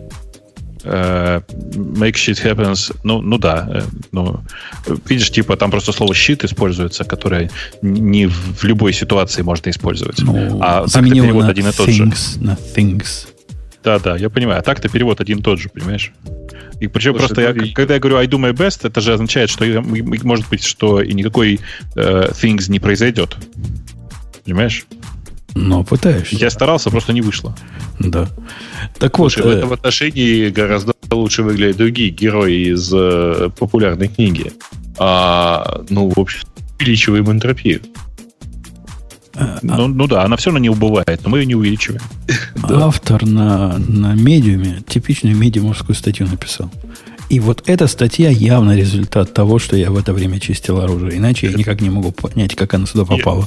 Я, я вообще не понимаю, как она сюда попала, если она, вообще говоря, только майская, а не 2015 года. Ну, вот. ну, кстати, шутки шутками, ну смотри, Пудон, ты занимался тем, что ты не программировал, да? То есть ты чистил оружие. И вот смотри, работал над чем-то другим, и хорошо получилось, статьи подобрал, выпуск получается. Да, это, Когда не, у нас это, не получался. Это не моя заслуга, это заслуга коллектива. Коллектив у нас может э, трендеть на любую тему, без, без всякой темы в том числе. Так вот, автор говорит, что отвлекайтесь от задачи, занимайтесь какой-то глупостью, идите рыбку половите. Не глядите на экран, когда не идет каменный цветок. И я тут с ним согласен. Ну, это совет тоже вредный в том, в том контексте, что посоветую какому-нибудь молодому программисту на рыбалку ходить. Но он придет с рыбалки с такой же пустой головой, как он ходил на рыбалку. Мне, мне кажется. А тот, кто понимает, что ему поспать на диванчике лучше, и идея придет в голову сама, так ему и советы такие не нужны. Опять да не, ну мне кажется, может быть, когда там, допустим, даже ты начинающий, вот ты там херачил, не знаю, 12 часов просидел, потом нужно немножко передохнуть. Тебе же нужно, чтобы у тебя эти веса нейронных сетей уравновесились, иначе у тебя ничего не получается. Каменный цветок никак не выходит. Ну, я не знаю, рыбалка, не рыбалка, но отдохнуть иногда даже начинающим надо. Просто чтобы уравновесилось. Ну, или можно спать идти. По-моему, искусство решать проблемы во время спанья, оно приводит, приходит только через э, четверть века программирования. Так нет, я не говорю, что она решится. Завтра еще 12 часов херачишь. Просто, как бы, если ты будешь 24 подряд, то эффективность вторых 12 часов будет уже не такая высокая. Вот я не соглашусь с тобой. Мы, когда с Бобуком были молодыми, и орлами. То есть вчера? Ну, буквально на днях. То есть ты вообще не спал? Никогда? Я, Ксюша, на трех работах работал. На трех программистских работах. Вел на трех работах три разных программистских проекта. Спать мне приходилось мало, и нормально было, никаких проблем не было. И как-то со всех сторон нормально получалось. Ну, насколько, насколько можно нормально получиться. Ракеты израильские летали куда надо, заправки заправляли с моими программами чего надо, и биржа рассчитывала, что, что примерно должно было рассчитывать. Видишь, в каких разных областях одновременно мне пришлось. А сейчас как-то мне это кажется так себе идея. Видимо, год. Так непонятно зачем, понимаешь? Ну, прикольно. Не, нет, в смысле, ну, это э, у меня тут, знаешь, э, любимая моя периодически общается с э, подругой своей, которая все время чем-то занята. И когда ей говоришь, слушай, ну что ты мучаешься, тебе деньги нужны, ну возьми вот сделай вот это. Я не могу, мне некогда. В смысле, я все время занята. Это я к чему сейчас все рассказываю? Бывает таки, такая группа людей, и я в том числе был долгое время, которые реально все время заняты, потому что все время занимаются какой-то ерундой а на полезные дела времени не, не остается. Ну, не скажи бесполезные дела. Вот ты, ты, ты ведь не писал никогда программное обеспечение для сортировщика помидор. И ты не знаешь, какая это интересная проблема. А я писал. А, для сортировщика помидор не писал, но очень близко и даже по цвету близко. Я писал программу, которая сортировала э, руду, бокситную руду на, э, на этой самой на конвейерной ленте. Ну, помидор, Там разного помид, размера бокситы. Помидоры круче. Там и по отскоку, и по цвету, и по... О, там, от, там, по отскоку. Да. Причем Красота. отскакивать их сильно нельзя, потому что размажешь к чертовой мате. Это а надо... если представить, тоже конвейерная лента, которая быстро двигается, помидоры оттуда... А там не конвейер, там такой роторный механизм, куда они потом заезжают, тем, и вот там их более. разбрасывают по разным местам красота звучит и звучит очень круто. Но я про другое сейчас скорее, про то, что у тебя есть какая-то основная работа, на которую ты тратишь больше всего времени. Потом есть вторичная работа, на которую ты тратишь меньше времени. Три, как это работа номером три, на которую ты тратишь еще меньше. И вот эти ступеньки, они на самом деле каждый раз возникает вопрос, а нужно ли тратить время на работу номер два? Может быть, нужно приложить больше усилий на работу номер один? Ну вот с работы номер три у меня круто получилось, потому что там, судя по всему, это я сейчас только понимаю, результата никто не ожидал. Это, похоже, была какая-то операция по то ли по отмыву денег, то ли по скрытию другой деятельности. А мы его раз и результат выдали. А что вы там делали? Делали программное обеспечение для автоматических таких колец, которые надеваются на э, дырки на автомобильных баках и занимаются отслеживанием заправок. ну, звучит вообще довольно круто. В смысле, э, это же частая ситуация, что водители, э, как бы это сказать аккуратно, э, в коммерческого транспорта не очень честно отчитываются о том, когда они заправились а, и насколько. Заметь, мы это делали для Турции, а там, похоже, это какая-то особо большая проблема. Там какие-то жулики на жулики сидят и жуликам погоняют. Я как бы стараюсь, конечно, сдерживаться, но думаю, что особенно большая проблема это в России. Не, ну, Россия нам не заказывала, а Турция, да, Турция была большим заказчиком. Слушай, э, как это короткая вставка. Я тут просто параллельно с э, радиотом всегда что-нибудь делаю. И вот я э, внезапно сейчас обнаружил, что у меня все еще запущен Чарльз Прокси. Знаешь, что такое Чарльз Прокси? Нет. Нет. Значит, есть такая гениальная, реально, без сарказма, гениальная программа для Макаси, называется Чарльз. Пишется Чарлес. Ну, как слышится, так и пишется.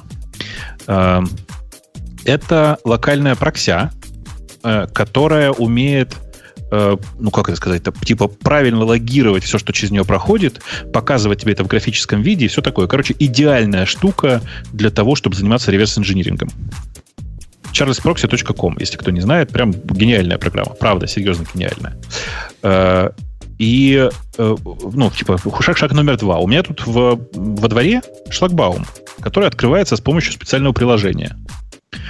Э, приложение под iOS, естественно. И вот, значит, я ставлю на десктоп Charles Proxy, прокидываю от него сертификаты для того, чтобы мы сделать man in the middle и разобрать, э, собственно говоря, этот протокол этого приложения, которое, очевидно, HTTP-шное.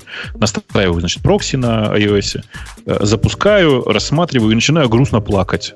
Потому что, да, значит, там в приложении сделан хороший API. Там явно кто-то писал умный, кто-то писал сервер. API выглядит так. Значит, типа проверить версию API. Запрос номер один на сервере. Нормально. Запрос номер два. Передать номер телефона, значит, и введенный э, пароль для того, чтобы э, получить оттуда аутентификационную куку. Тоже, казалось бы, все логично. Э, действие номер три. Получить список доступных этому телефону шлагбаумов. И вот я рассматриваю JSON, полученных, ну, типа, с данными от, от, этого, от последнего вызова, и вижу там урлы ну, типа список шлагбаумов, который название шлагбаума, адрес шлагбаума и URL. Причем URL, состоящий из IP-адреса и набора параметров. И дальше я с ужасом понимаю, что на самом деле я всего этого мог не городить, потому что у эти урлы, они вообще доступны без аутентификации. А, слушай, да? а по урлу можно что-нибудь запросить у шлагбаума? Э, нет, потому что у него нет статуса. И больше того, этот, когда ты этот URL дергаешь, он просто открывает шлагбаум. Ага. Понимаешь? Понятно. Ему любой get подходит для открытия. Да просто get. Причем он, он туда постит, но вообще-то я проверил, get работает. В результате, вместо того, чтобы я хотел просто написать более простую для себя программку с двумя кнопками, просто открыть шлагбаум 1 и открыть шлагбаум 2. А у нас их тут 6 во дворе. Э, в результате я на самом деле сделал еще проще э, я открыл эти ссылки в браузере, и знаешь, да, в э, iOS можно любую ссылку сохранить как иконку для рабочего стола. Это какой-то позор. Это какой-то подход моей тещи уже. Ну, ну работает же. Ты понимаешь, просто весь прикол как раз в этом. Что у меня теперь на рабочем столе есть две иконки. Открыть шлагбаум 1, открыть шлагбаум 2. И, ну, они, да, открывают браузер, да, там ничего делать не нужно. Это просто браузер открывается, там, там написано «Окей». И, и открываются двери. А, наверное, Ксюша меня поправит, но, наверное, это можно сделать более модно. Вот этими, как они называются у вас, Ксюша, сейчас? Такие шорткаты на iOS. Ну который... да, можно, можно. Ну, вот можно, можно Siri теперь прикрутить к этому шорткату. Точно, Siri скажешь, открой ну, шлагбаум есть... один, дружище. Ну. Так, что, так что, Бобук, есть у тебя куда в программе еще расти. А, да, да, ну в смысле, я-то, видишь, рассчитывал, что я сейчас сяду, напишу, может быть, программку на сервере, там, со своим аутентификацией, все такое, сделаю, как я хотел, телеграм-бота, там, типа, чтобы он открывал мне Э, шлагбаум, когда я подъезжаю к дому. И всякие такие штуки. Но нет, этого все не нужно. Понимаешь, есть просто URL. Это а... всегда так здорово. Кстати, Charles Proxy прям очень рекомендую, если вы вдруг не видели. Правда, гениально. И оно реально умеет прямо классический man the middle сделать, в смысле встраиваться внутрь э, всего, чего нужно. А, у шлагбаумов нету концепции безопасности? Типа, каждая собака должна уметь их открывать. Э, нет, каждая собака... Тут в, в этом я тебе про это я тебе говорю, что Вообще-то этот URL, этот, получить можно только когда у тебя, у тебя, ну, типа, проверенный номер телефона, и от него есть пароль. Но проблема в том, что эти урлы я проверял. Для всех телефонов одинаковые. Ну, то, то есть, с безопасностью такое, дофиг... не очень хорошо. Очень плохо, на самом деле. Можно сделать удаленное открытие шлагбаума с любой точки мира. Типа того, да. да.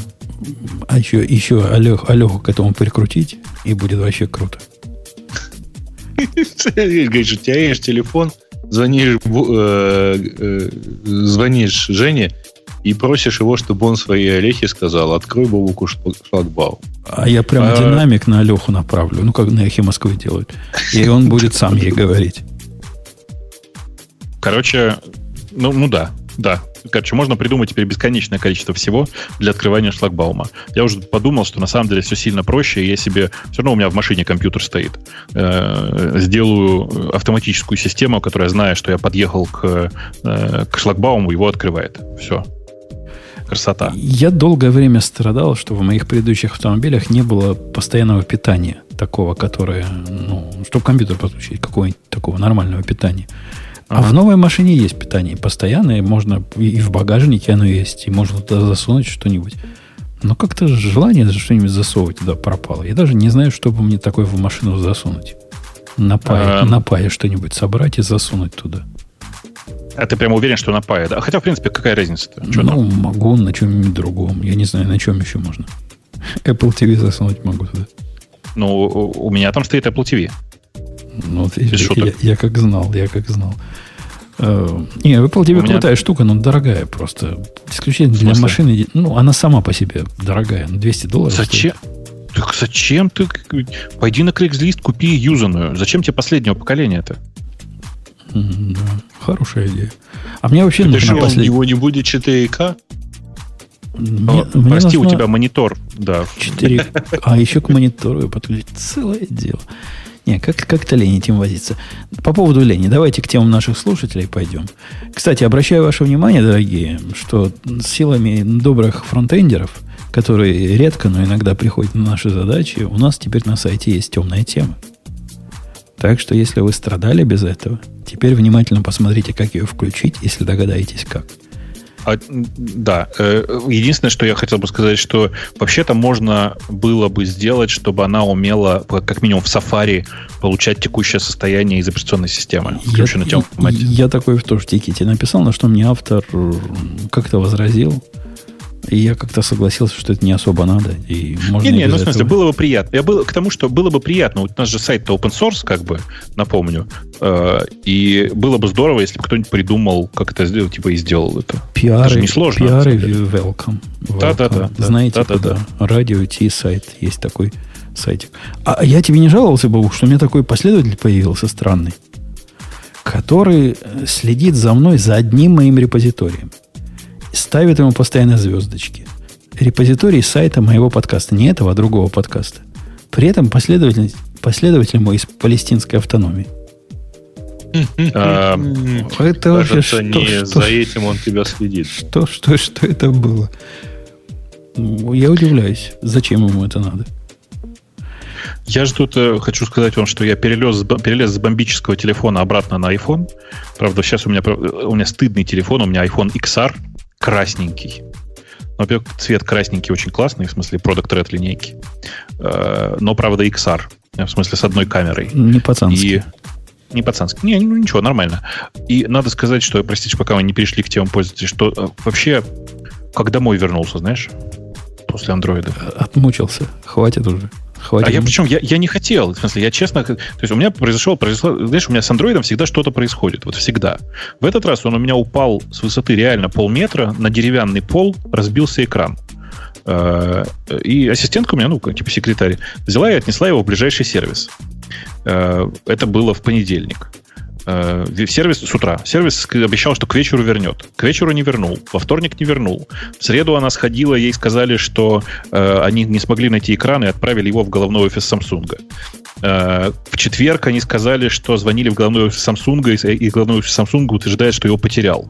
Э, тогда же в четверг стало известно, что, конечно, ни с каким головным офисом Samsung они не работают. Это просто, ну, говно, а не сервис. Короче, вчера она пошла и написала заявление на э, кражу ну, телефона, в смысле на, ну, понятно, да, в смысле на мошеннические, мошеннические действия. И все такое. Естественно, я прям уверен уже, что телефон мне не вернут, потому что, ну, как обычно, такие телефоны не возвращаются. Пришлось тут же в пятницу, как бы делав вид, что м-м, какая досада, как мне жалко пойти и купить iPhone. И вот, короче, с пятницы я на айфоне, и такое ощущение реально, как будто ты вернулся домой. Ты сидишь и думаешь, блин, тут так удобненько все, так по-человечески все. Одна, один баг есть у айфона, который меня прямо бесит последние много лет, э, и с которым ничего Apple не делает. Это автостарт музыки при посадке в машину. У вас же у всех так, да? Ну, ты не знаешь mm-hmm. способа. Специальный файлик нолик делать с, с паузой. Э, с да, нет, не-не, у меня такой тоже есть. Я его уже добавил, естественно, и положил уже все как обычно. Но это же, ты же понимаешь, это не решение. Слушай, подожди, а если у тебя какое-то другое приложение стоит, например, вот Audible, и если ты его слушал, то он автостартит Audible. Только есть, в ситуации, если его не выгрузило из памяти. А, да, только в ситуации, если его не выгрузило из памяти. Да? Кстати, видимо, телефоны стали большими. То есть, потому что раньше у меня это постоянно случалось. У меня да, да, это вот этот U2 альбом меня он вообще бесил. А сейчас как-то, видимо, хватает памяти и ничего не не выгружается, и все нормально, и прям сажусь в машину, книжечка прям на том же месте. Насколько я понимаю, Бобок, так же, как и музыка, которая сама запускает, оно также умеет само запускать и, и аудиокнигу. Не из аудио, не из аудио, а из э, букс. Конечно, конечно. Все встроенные приложения работают нормально. Слушай, а почему оно не может запускать Audible? Он же знает, что Audible, ну, как бы я слушаю Audible последний раз в машине. Ты уверен, что они не починили с запуском? Потому что, давайте, мне давайте кажется, это странно. Давайте скажу я так. Попробую. Окей, а, over, Overcast и Spotify 100% выгружаются и включается Apple Music. Ну вот да, может быть, некоторые приложения это просто поддерживают. Я сейчас попробую с Audible. Мне кажется, что Audible стал... Раньше у меня всегда включалась музыка, а сейчас у меня включаются Audible. И это странно, если он никогда не выгружается. Ну, ты знаешь, как, надо проверить, да? Нужно же ну, что конечно, сделать? Нужно перезагрузить телефон. Да. Нет, перезагрузить телефон. Нет, ну можно... Подожди, ну если я выкину его из этого, почему именно перезагрузить телефон? Ну, ты для попробуй надежности, просто. Для надежности. Для надежности, mm-hmm. конечно. Типа, вот кстати, дефолтное состояние. У меня, кстати, смешнее баг э, с, э, вот в сочетании iPhone и что-то еще. У меня ровно с одним э, ноутбуком, на котором принимается вот этот вот, как, как эта штука называется, не continuity, а когда у тебя звонит э, FaceTime ноутбук, если рядом зазвонил телефон. Ну, а, а что? Какой баг? баг заключается в том, что когда я отвечаю на звонок по телефону, а на ноутбуке значится пропущенный звонок и включается YouTube. А это не баг, У меня фича. просто в одной, в одной из вкладок, э, ну, там, например, есть ролик, э, если я при этом взял, отошел, взял телефон, отошел от э, ноутбука и вернулся к нему, скажем, минут через 10, там, соответственно, успевает прокрутиться подряд там несколько роликов, захожу, а у меня музыка тут, оказывается, играет. Давно, причем, кажется, а играет. Ты, дядька, YouTube смотри на телевизоре, где все нормальные люди смотрят, и не будет у тебя такой проблемы. А у меня к вам вопрос такой, как специалистам по полетам. Когда летишь с багажом, есть смысл делать чек-ин интернетовский? Или это да. какая-то бессмысленная штука? Да, да. Есть? Ну, смотри, во-первых, ты, ну, ты себе резервируешь места. Это главное, на самом деле, смысл. Да это подожди, нап... места бывают резервируются до этого заранее, там бывает за месяц места бывает, или там. Бывает, резервируется есть за равно, месяц. Нет, чекин, чекин это прикольно, потому что потом ты просто приходишь на стойки багажа не отдельно от чекина. То есть бывают стойки, где можно чекин и багаж, а бывают стойки, где все зачекинились и только багаж. Ну то есть ты себе можешь сэкономить какое-то время в зависимости от того, сколько остальных людей там не зачекинится. Жень, то есть все равно это удобно. Ну, зависит от авиакомпании, кстати. Недалеко не все так делают. То есть некоторые умные так делают, да, у них бэкдроп отдельно, но ну, не все. почти всегда так. Я вот просто уже не вспомню, когда не так было. Да, по-моему, я, я, я самое, лечу, самое может, оптимальное это зарегистрироваться, потому что так ты гарантированно себе э, там за минимальную сумму, если вообще деньги платишь, так ты гарантированно получаешь, ну там можешь выбрать себе какое-то место. Ну, Возможно, ладно. выбор будет ограничен, потому что сейчас авиакомпании повадили за какие-то места дополнительно брать дополнительные деньги. Но так ты за, за двое суток знаешь, где ты сидишь. Окей. Зачекинюсь. Хотя сутки остались, а не двое. Ладно, Слушайте, давайте к темам наших. А, а за сутки, по-моему, обычно чекинится с 24 часа. Но это, видимо, тоже от твоей компании зависит. Ну, где как. Бывает за 48. Бывает за 20, кстати. Слушайте, возвращаясь к э, вашему знанию iOS, а можно Прошу прощения. Видите, можно, видимо, раз чихнуло почти в микрофон. Надеюсь, что там все оглохли. Так вот, а можно ли где-то выключить, как это сказать, использование блютусной гарнитуры при голосовом наборе? А?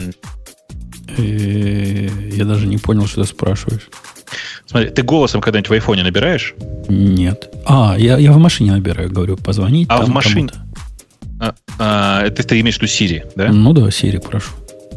Понятно, нет, смотри, есть голосовой набор. Это когда кнопочка микрофон на клавиатуре. Э, вот ее использование, оно, это нажатие на эту кнопочку по умолчанию использует Bluetooth гарнитуру, если она у тебя подключена. Можно ли сделать так, чтобы голосовой набор, то есть speech-to-text, использовал не этот самый, а, выклю, а использовал э, штатный микрофон самого телефона?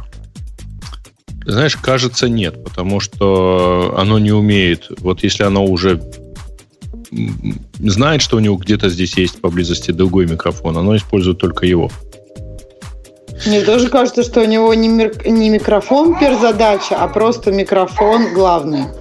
Ну, э, короче, это на самом деле большая проблема. Дело в том, что инициализация микрофона в случае с Bluetooth, с Bluetooth соединением это иногда несколько секунд, чтобы вы понимали. Uh-huh. И это просто, ну, такая жопа, ну, так раздражает, просто слов нет. Хуже. А у меня, а, наверное, и у тебя тоже, если это все происходит в машине, то вызов Siri превращается во входящий звонок с твоего собственного телефона с установлением ну, это... типа связи и так далее. И ты совершенно не понимаешь, когда тебе надо говорить, что-то с а когда уже можно не говорить, потому что поздно. Э, ну, э, это, это особенность немецких автомобилей, если честно. В смысле, у Mercedes и у BMW mm-hmm. так. У других немножко иначе, но все равно. Это прям в случае с э, автомобильными Bluetooth это всегда медленно. Просто в Mercedes и BMW это иногда доходит до 5 секунд, чтобы вы понимали. То есть ты нажимаешь на кнопку, и типа проходит секунд 5, прежде чем ты в реальности можешь говорить. Да. При этом телефон может, оказ... может за это время решить, что ты молчишь, и да. начать тебе отвечать, что типа, ну что ты молчишь, говори уже что-нибудь. Короче, бесит доктор. Прям вот не знаю, что делать. Э, это одна из проблем, которая реально вот у меня есть. Прям, прям, прямо есть. Э, окей, мы можем вернуться к тему нашего. А мы, мы к ним еще не подходили. Ну да. вот, теперь время вернуться. Заводить да. шаманку. Это, это, это первое обсудили. Из Гугла, да, говорят, Redis собираются за... Блин, что же вы, ребят, не читаете даже соседние эти. Microsoft обвинила Actos в копировании кода. Э, там не совсем Microsoft. Один из разработчиков э, Microsoft Research, если я правильно помню, я не вижу эту, эту новость у нас в новостях, надо, наверное, отрефрешить, но один из разработчиков Microsoft Research утверждает, что внутри ReactOS находится, ну, внутри Вайна на самом деле, находится кусок э, кода, взятый из э, Research Kernel, из Microsoft Research Kernel. Э, и это довольно ну, опасная на самом деле история. Э, то есть, типа, есть open source кусок. Он не open source, он, типа, да, он open source, но лицензия на него такая, что невозможно на самом деле им пользоваться.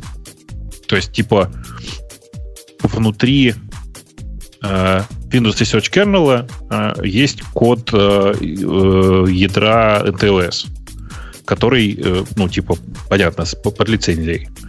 И если его реально там использовали, э, то это довольно стрёмно, и это потенциально большая проблема, и не то чтобы просто переписать, короче, не, недостаточно будет.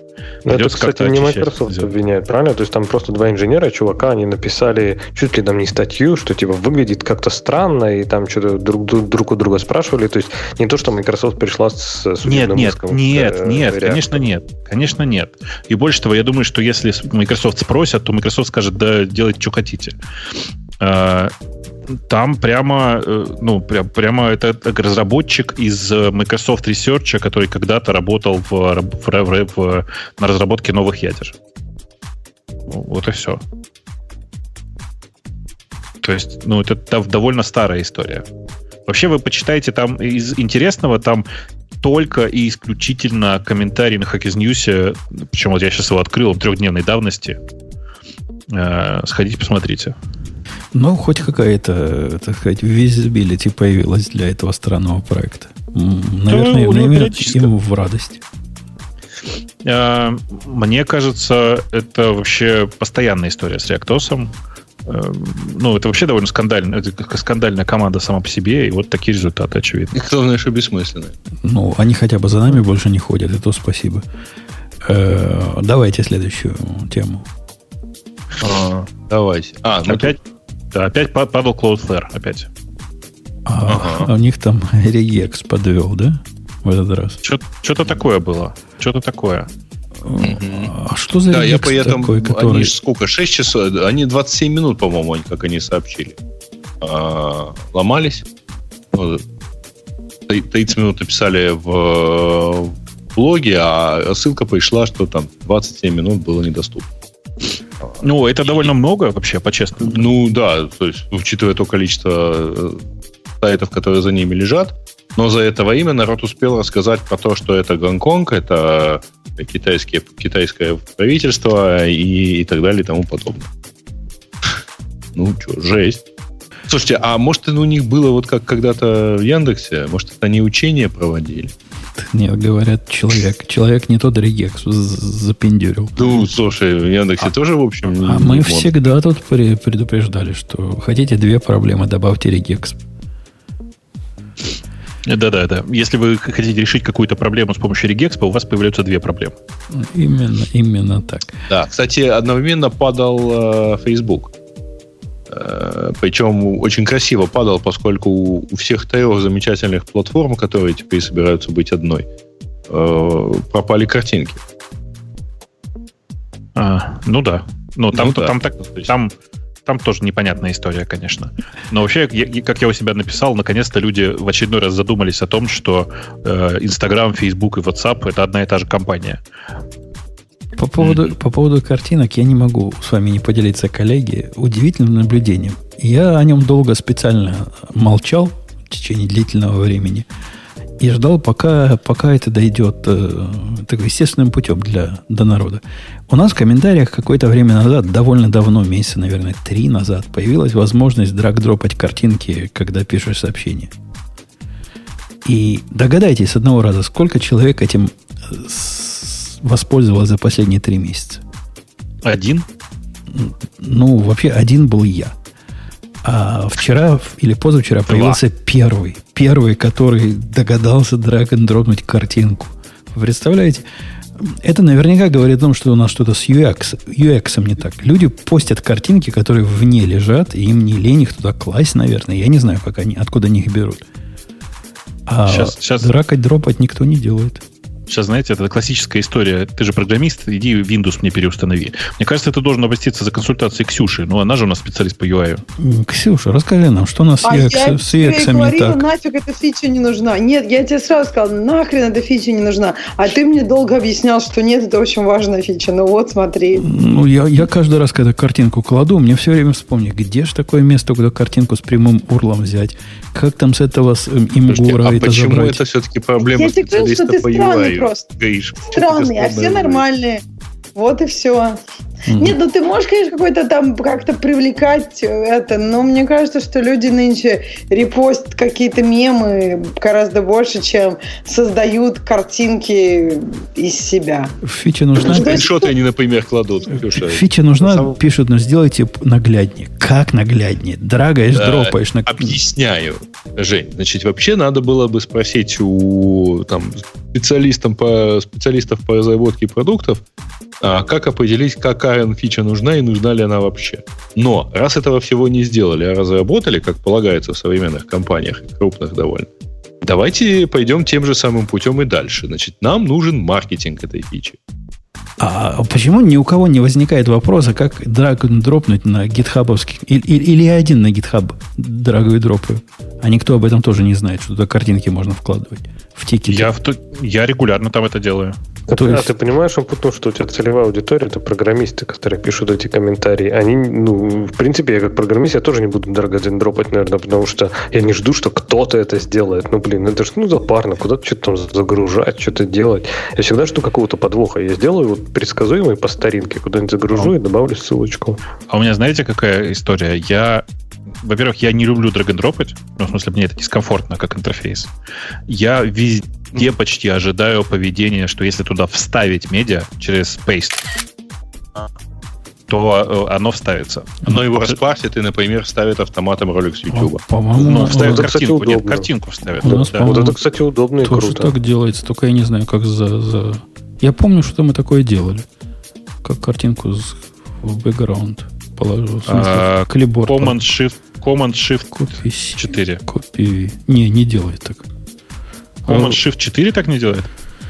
Command Control Shift 4, значит. Ну, короче, специалисты по приходите сделать, чтобы cut and paste работал. По-моему, он не работает. Ну, Мне короче, и займемся маркетингом фичи, да? Короче, да. Слушайте, по, к вопросу о фичах. Вы видели, там у нас в комментариях пользователей тоже есть э, прекрасный вот этот сайт последней недели, я прям фанат, который называется userinyourface.com. Не видели?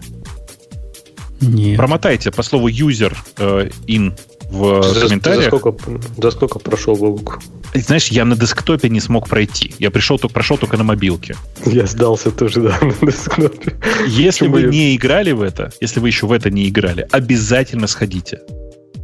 Uh, user in yearface.ye через year yearface.com uh, это просто гениально. Это типа worst practices, собранные на одной странице, Э, задача очень простая. Пройти, э, типа, пройти регистрацию на сайте. Начинается она прямо с того, что сначала нужно вообще э, хотя бы дойти до формы регистрации. Пароль там выбрать, все дела, вот это вот. И это, конечно, просто гениально. Просит... У меня в Safari на самом деле вообще нет ни одной активной ссылки. Просит есть. С- есть. Сил, ссылку скинуть. Она у нас в темах есть, ссылка там. Ну, давайте Чувачок. я в чат ее положу. Я тоже уже положил. А, да, да, прости, ну, да, мы с тобой синхронно, да. И нам бот одновременно ответил одним и тем же. В Safari тоже работает, Сереж. Не думай. Я вот пытаюсь понять, где. Ну, давайте я сделаю подсказку. Тебе же написано, please click here. На слове here нажми. Так, у меня не нажим... А, Я же активную ссылку ищу. Там, да, там дальше интереснее. Но ну, самое интересное, что вот такое самое почему-то для меня бесящее, вот, ну, остальное как шутку воспринимаю, остальное, но когда вот этот, знаете, в, вы в текст инпуте, да, вот как называется, white label, да, такой текст, и он не удаляется, когда ты что-то доводишь, ну, просто это, я не знаю, вымораживает. А, меня на самом деле э, э, довольно часто бесит, э, знаете, банки присылают вот это вот, ну, выбивают на вот эту авторизацию TDS Secure. Ну а, да. Когда. А там фокус не в поле по умолчанию типа набираешь это, эти шесть цифр пароля, а потом обнаруживаешь, у тебя курсор стоял хрен знает где, и вот делай, что хочешь. А, слушайте, а я, я не могу смолчать. Я тут включил у себя на э, Амазоне тройную авторизацию. Двойная авторизация для лохов. Оказывается, у них бывает и тройная авторизация. Для того, чтобы это включить, мальчики и девочки, это явно баг, это явно не фича. И вы можете к своему амазоновскому аккаунту, где книжки покупают и все остальное, привязать подтверждение по телефону. А если вы этим аккаунтом заходите в AWS, и этот AWS двойной авторизации, то вы получаете три уровня авторизации. Сначала пароль, потом он как дебил посылает тебе номер по, по смс а уж потом ты вводишь номер вот этого OTP. Он, так что крутизна такая бывает на свете. И отучить вот этого нельзя. Оно как-то очень, очень уперто это посылает. Сколько бы ты флажков не устанавливал, запомнить меня на этом компьютере никогда не запоминает. Так что три уровня авторизации это теперь новая, новая хип вещь. Mm-hmm. А еще иногда они просят ввести капчу. Никогда нет. Это только для, типа... только для таких диких, из диких стран, типа как из Украины, Грей. В нормальных странах никогда. Мы с Ксюшей никогда капчи не видели на Амазоне, я уверен. В смысле, как не видели? Ксюша, ты видела когда-нибудь капчу на Амазоне в жизни? На Амазоне нет. Я вот тоже никогда не видел, я даже не знал, что она есть. Зря вы так. Она иногда появляется, появляется чаще всего, когда ты из страны в страну, например, переезжаешь зачем-то. Ну, mm-hmm. поскольку мы уже приехали, куда нам дальше ехать? На Луну, что ли? На, у нас не появляется. Давайте следующая какая тема. А, так, что у нас следующее? YouTube начал блокировать инструкции для хакеров. А, ну, Ксюша Говоришь, скажет, конечно, что это, что это нормально, а у меня это Они... вызывает такое да. же возмущение, как инструкции по сборке и разборке оружия. Они уже э, откатили эту историю, вот эту конкретную историю, с этим конкретным видео. И уже все, все в порядке, сказали, ради бога делайте. Но на самом деле это не история для хакеров. Э, там не инструкция для хакеров, там другая история. Чуваки сделали э, инструкцию, как с помощью э, короче, хит, ну, как с помощью простой техники э, по Wi-Fi запустить петарду. Ну, смотри, там салют запустить. Э, ну, там действительно местами нужен был небольшой реверс-инжиниринг. И кто-то это зарепортил, что типа это реверс-инжиниринг, так делать нельзя. В результате его заблокировали. Э, потому что реверс, инструкции по реверс-инжинирингу не, не, нельзя использовать на YouTube. Но вообще, конечно, история стрёмная. Хамская, потому что, хамская да. история. А ты можешь объяснить мне, какого черта я, например, раньше, когда мне надо было какую-то работу над э, своим оружием произвести, я открывал YouTube, писал поменять там курок, э, спусковой крючок, простите, в такой-то, такой-то модели. И мне 550 видео. И вот чуваки меняют. Начиная от 100 тысяч просмотров и кончая тремя. Я буду четвертый. Сейчас этого всего нет. Сейчас все это уже практически сведено на ноль, потому что у них же правило модификация оружия, значит, показывать на видео, как модифицировать, запрещено. Почему? Что это такое? Где это? Что за хамство такое? Но вы просто... А что ты... Вы же в таком государстве живете. Так, так устроено американское государство. А государство оно, причем? оно как бы YouTube ничему не заставляет, но прикладывает усилия для того, чтобы YouTube занимался саморегуляцией. Это не государство, это общество скорее так устроено. Э, что э, достаточно одного человека, который говорит, это ужас, ужас, кошмар, кошмар, для того, чтобы YouTube начал быстро бегать и говорить, да-да-да, это ужас, ужас, кошмар, кошмар, сейчас мы все уберем. По какой-то причине YouTube решил, что модификация оружия тема запрещенная, и они борются с этим видео. Причем... Что значит да. запрещенные? По законодательству разрешенные. У них есть свои собственные стандарты, которые они говорят, да. мы хотим так. Да-да, им плевать на, общие, на государственные стандарты. У них они делают все в угоду обществу, как они говорят. А, и вот это вот, как ее зовут? Вайчицкий, да, все время забываю фамилию эту, которая mm-hmm. теперь нынеш, нынешний Юзан. директор, да, нынешний директор YouTube. Она в этом отношении совершенно беспомощная. Ну, в смысле, а, они э, раз, наверное, в неделю или две, тоже как, как э, многие, как, как другая крупная калифорнийская компания, э, выпускают извинения на тему того, ой, извините, мы здесь ущемили эти права, здесь ущемили те права. И мне прям страшно нравится, я теперь всем рассказываю, что YouTube превратился в э, компанию, производящую извинения. Называется Apologies a Service. Знаешь, такой. Они, да. они допросятся. Я э, не раз тут выступал, что я против регулирования, но их зарегулируют. И это будет исключительно их вина. Или а, просто отнимут... Они отнимут, не против. Отнимут у них... Не-не-не, да, их вообще... зарегулируют э, таким образом, что, ну, например, как э, в свое время кого? По, телефонную компанию, которую отрегулировали по самой не могу. Разделят. AT&T. Разделят на пару кусков тройку. Или отнимут вот этот э, exemption, который их переведет в разряд э, паблишеров. Добьются они своего. Ну, они идут ну, в, эту, в эту сторону.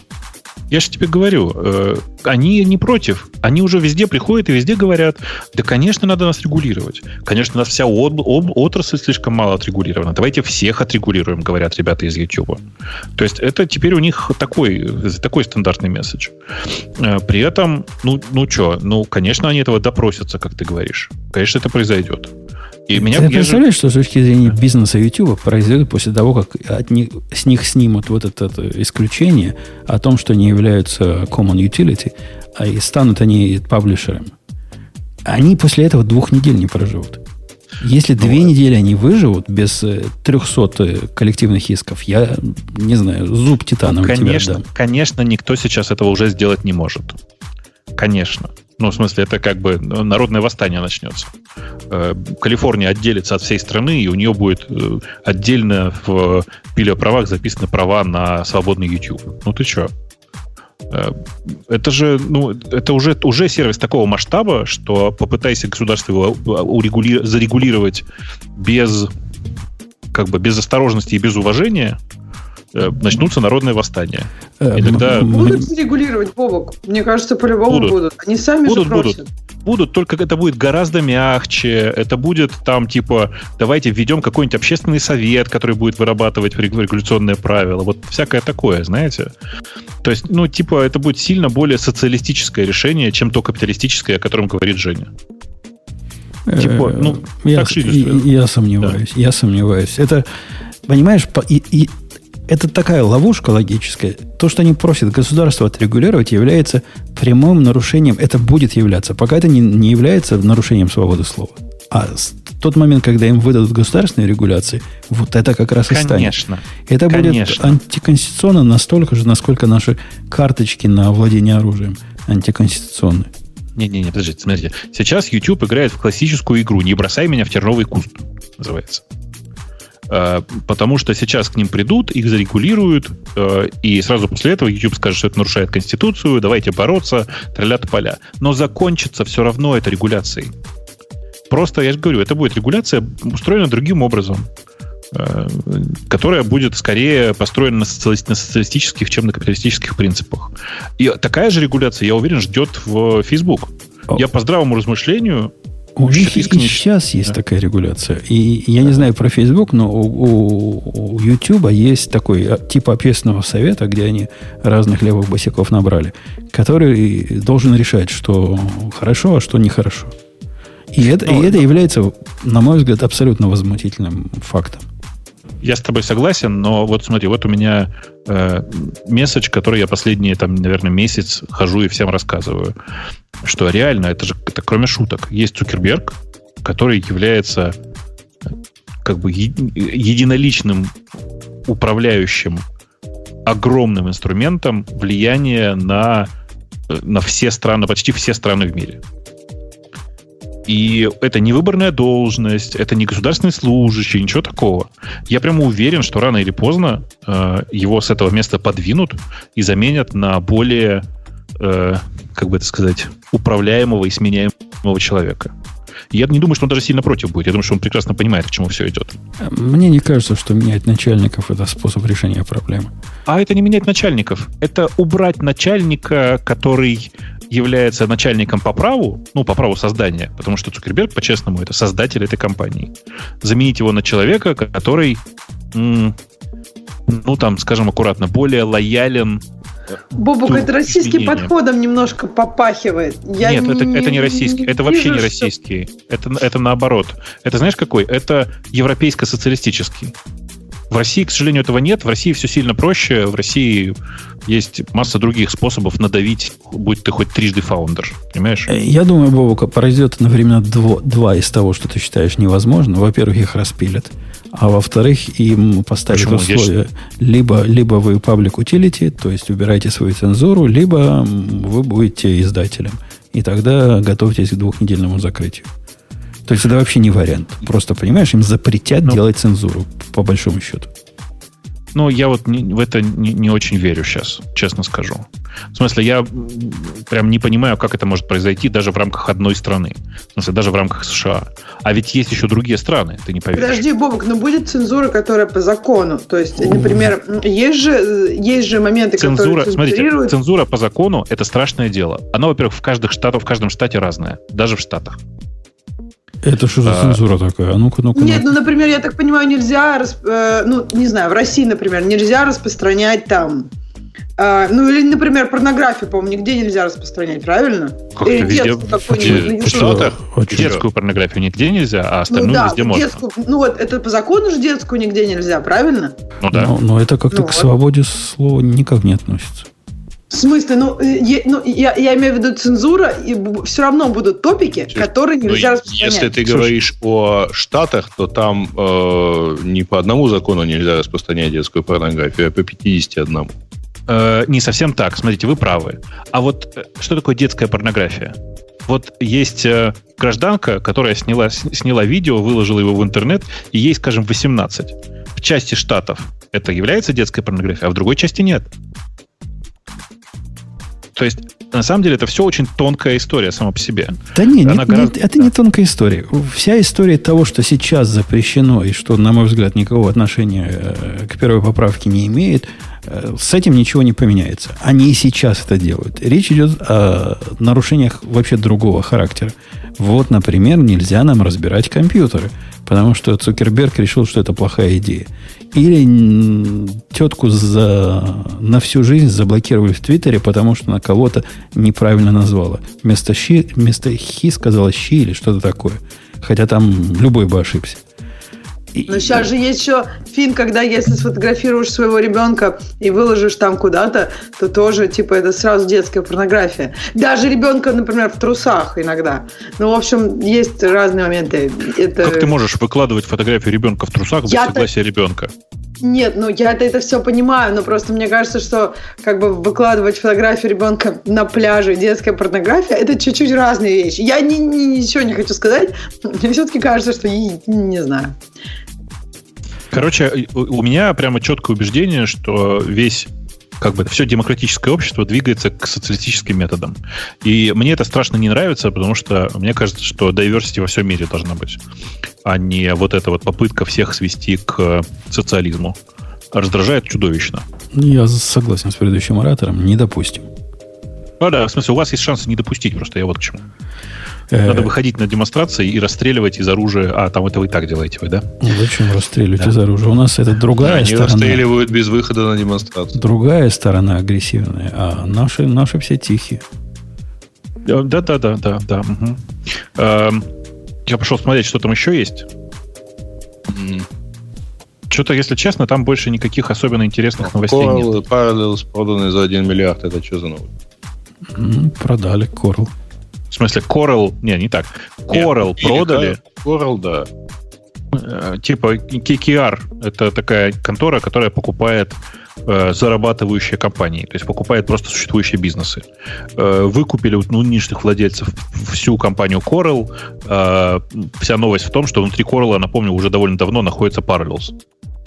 Э, и, ну, это как бы очень забавно. Забавно вот почему. Э, судя по всему, KKR при покупке оценивала в основном Parallels. А, тут он, тут кстати... По слухам, а, что, что а еще в информации. Есть.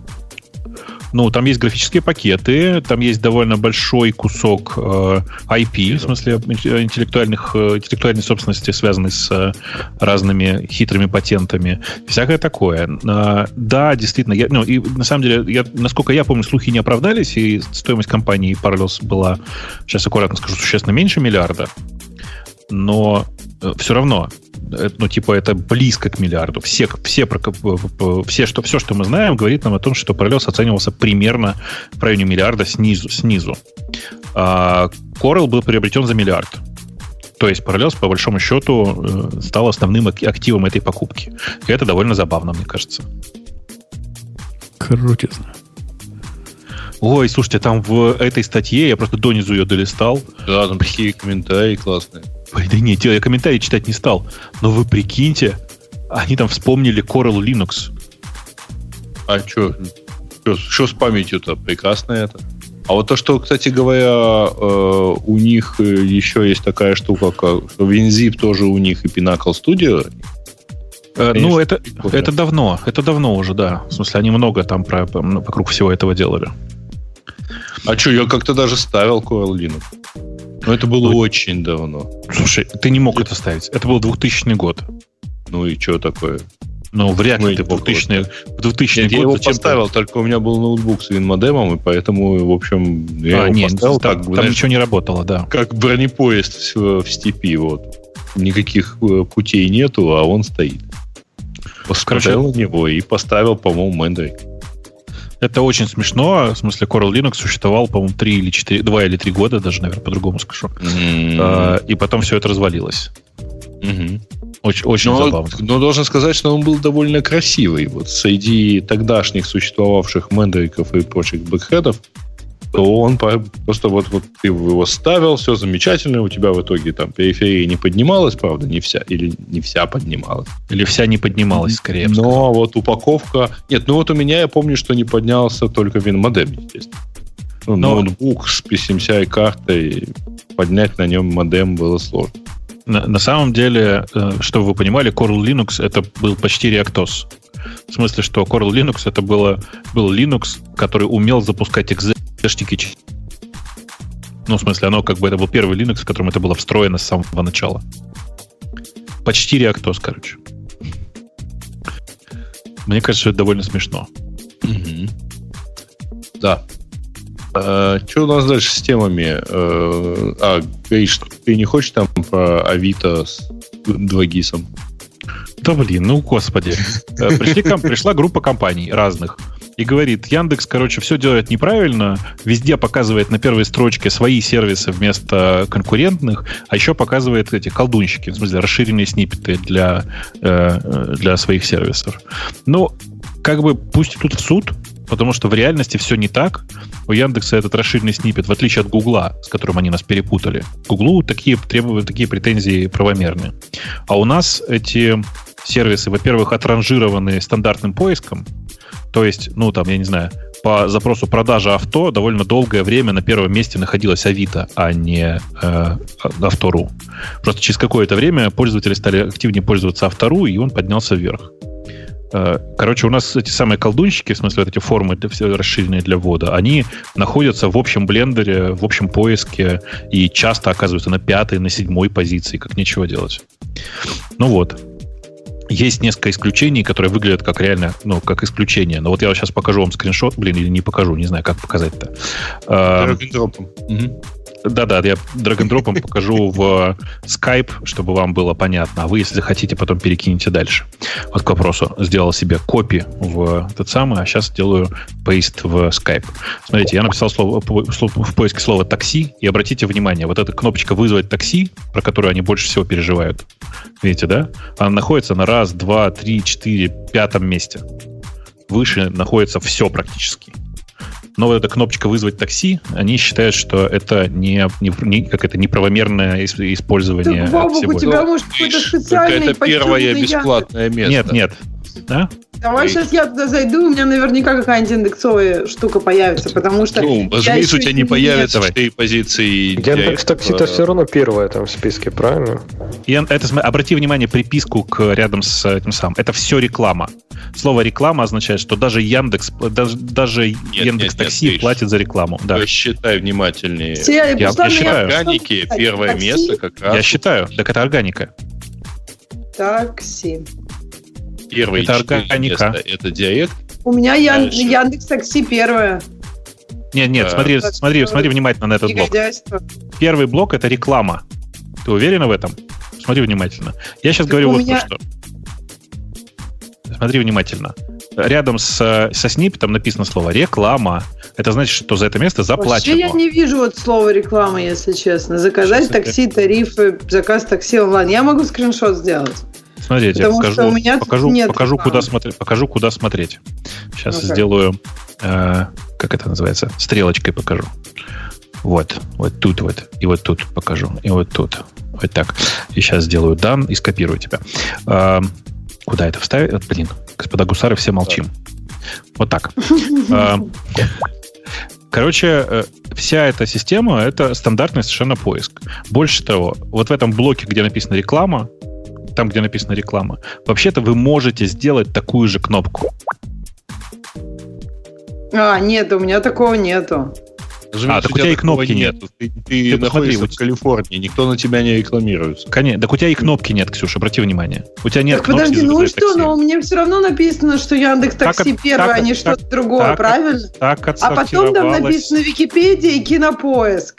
Так Дорогая, что так, так, отсортиров... так отсортировалось по твоей геолокации и по всему такому.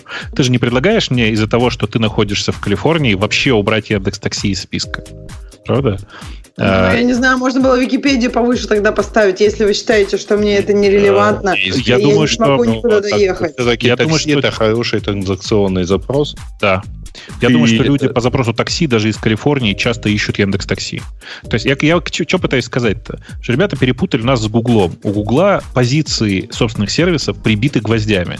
То Это давно известный факт, и про, на них на это много раз подавали в суд и выигрывали.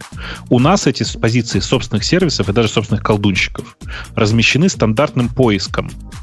То есть, типа, если у тебя персонализация на тебя срабатывает так, что для тебя Яндекс Такси нерелевантно, а ты пользуешься другими сервисами, у тебя Яндекс Такси после блоков рекламы окажется на 150 месте.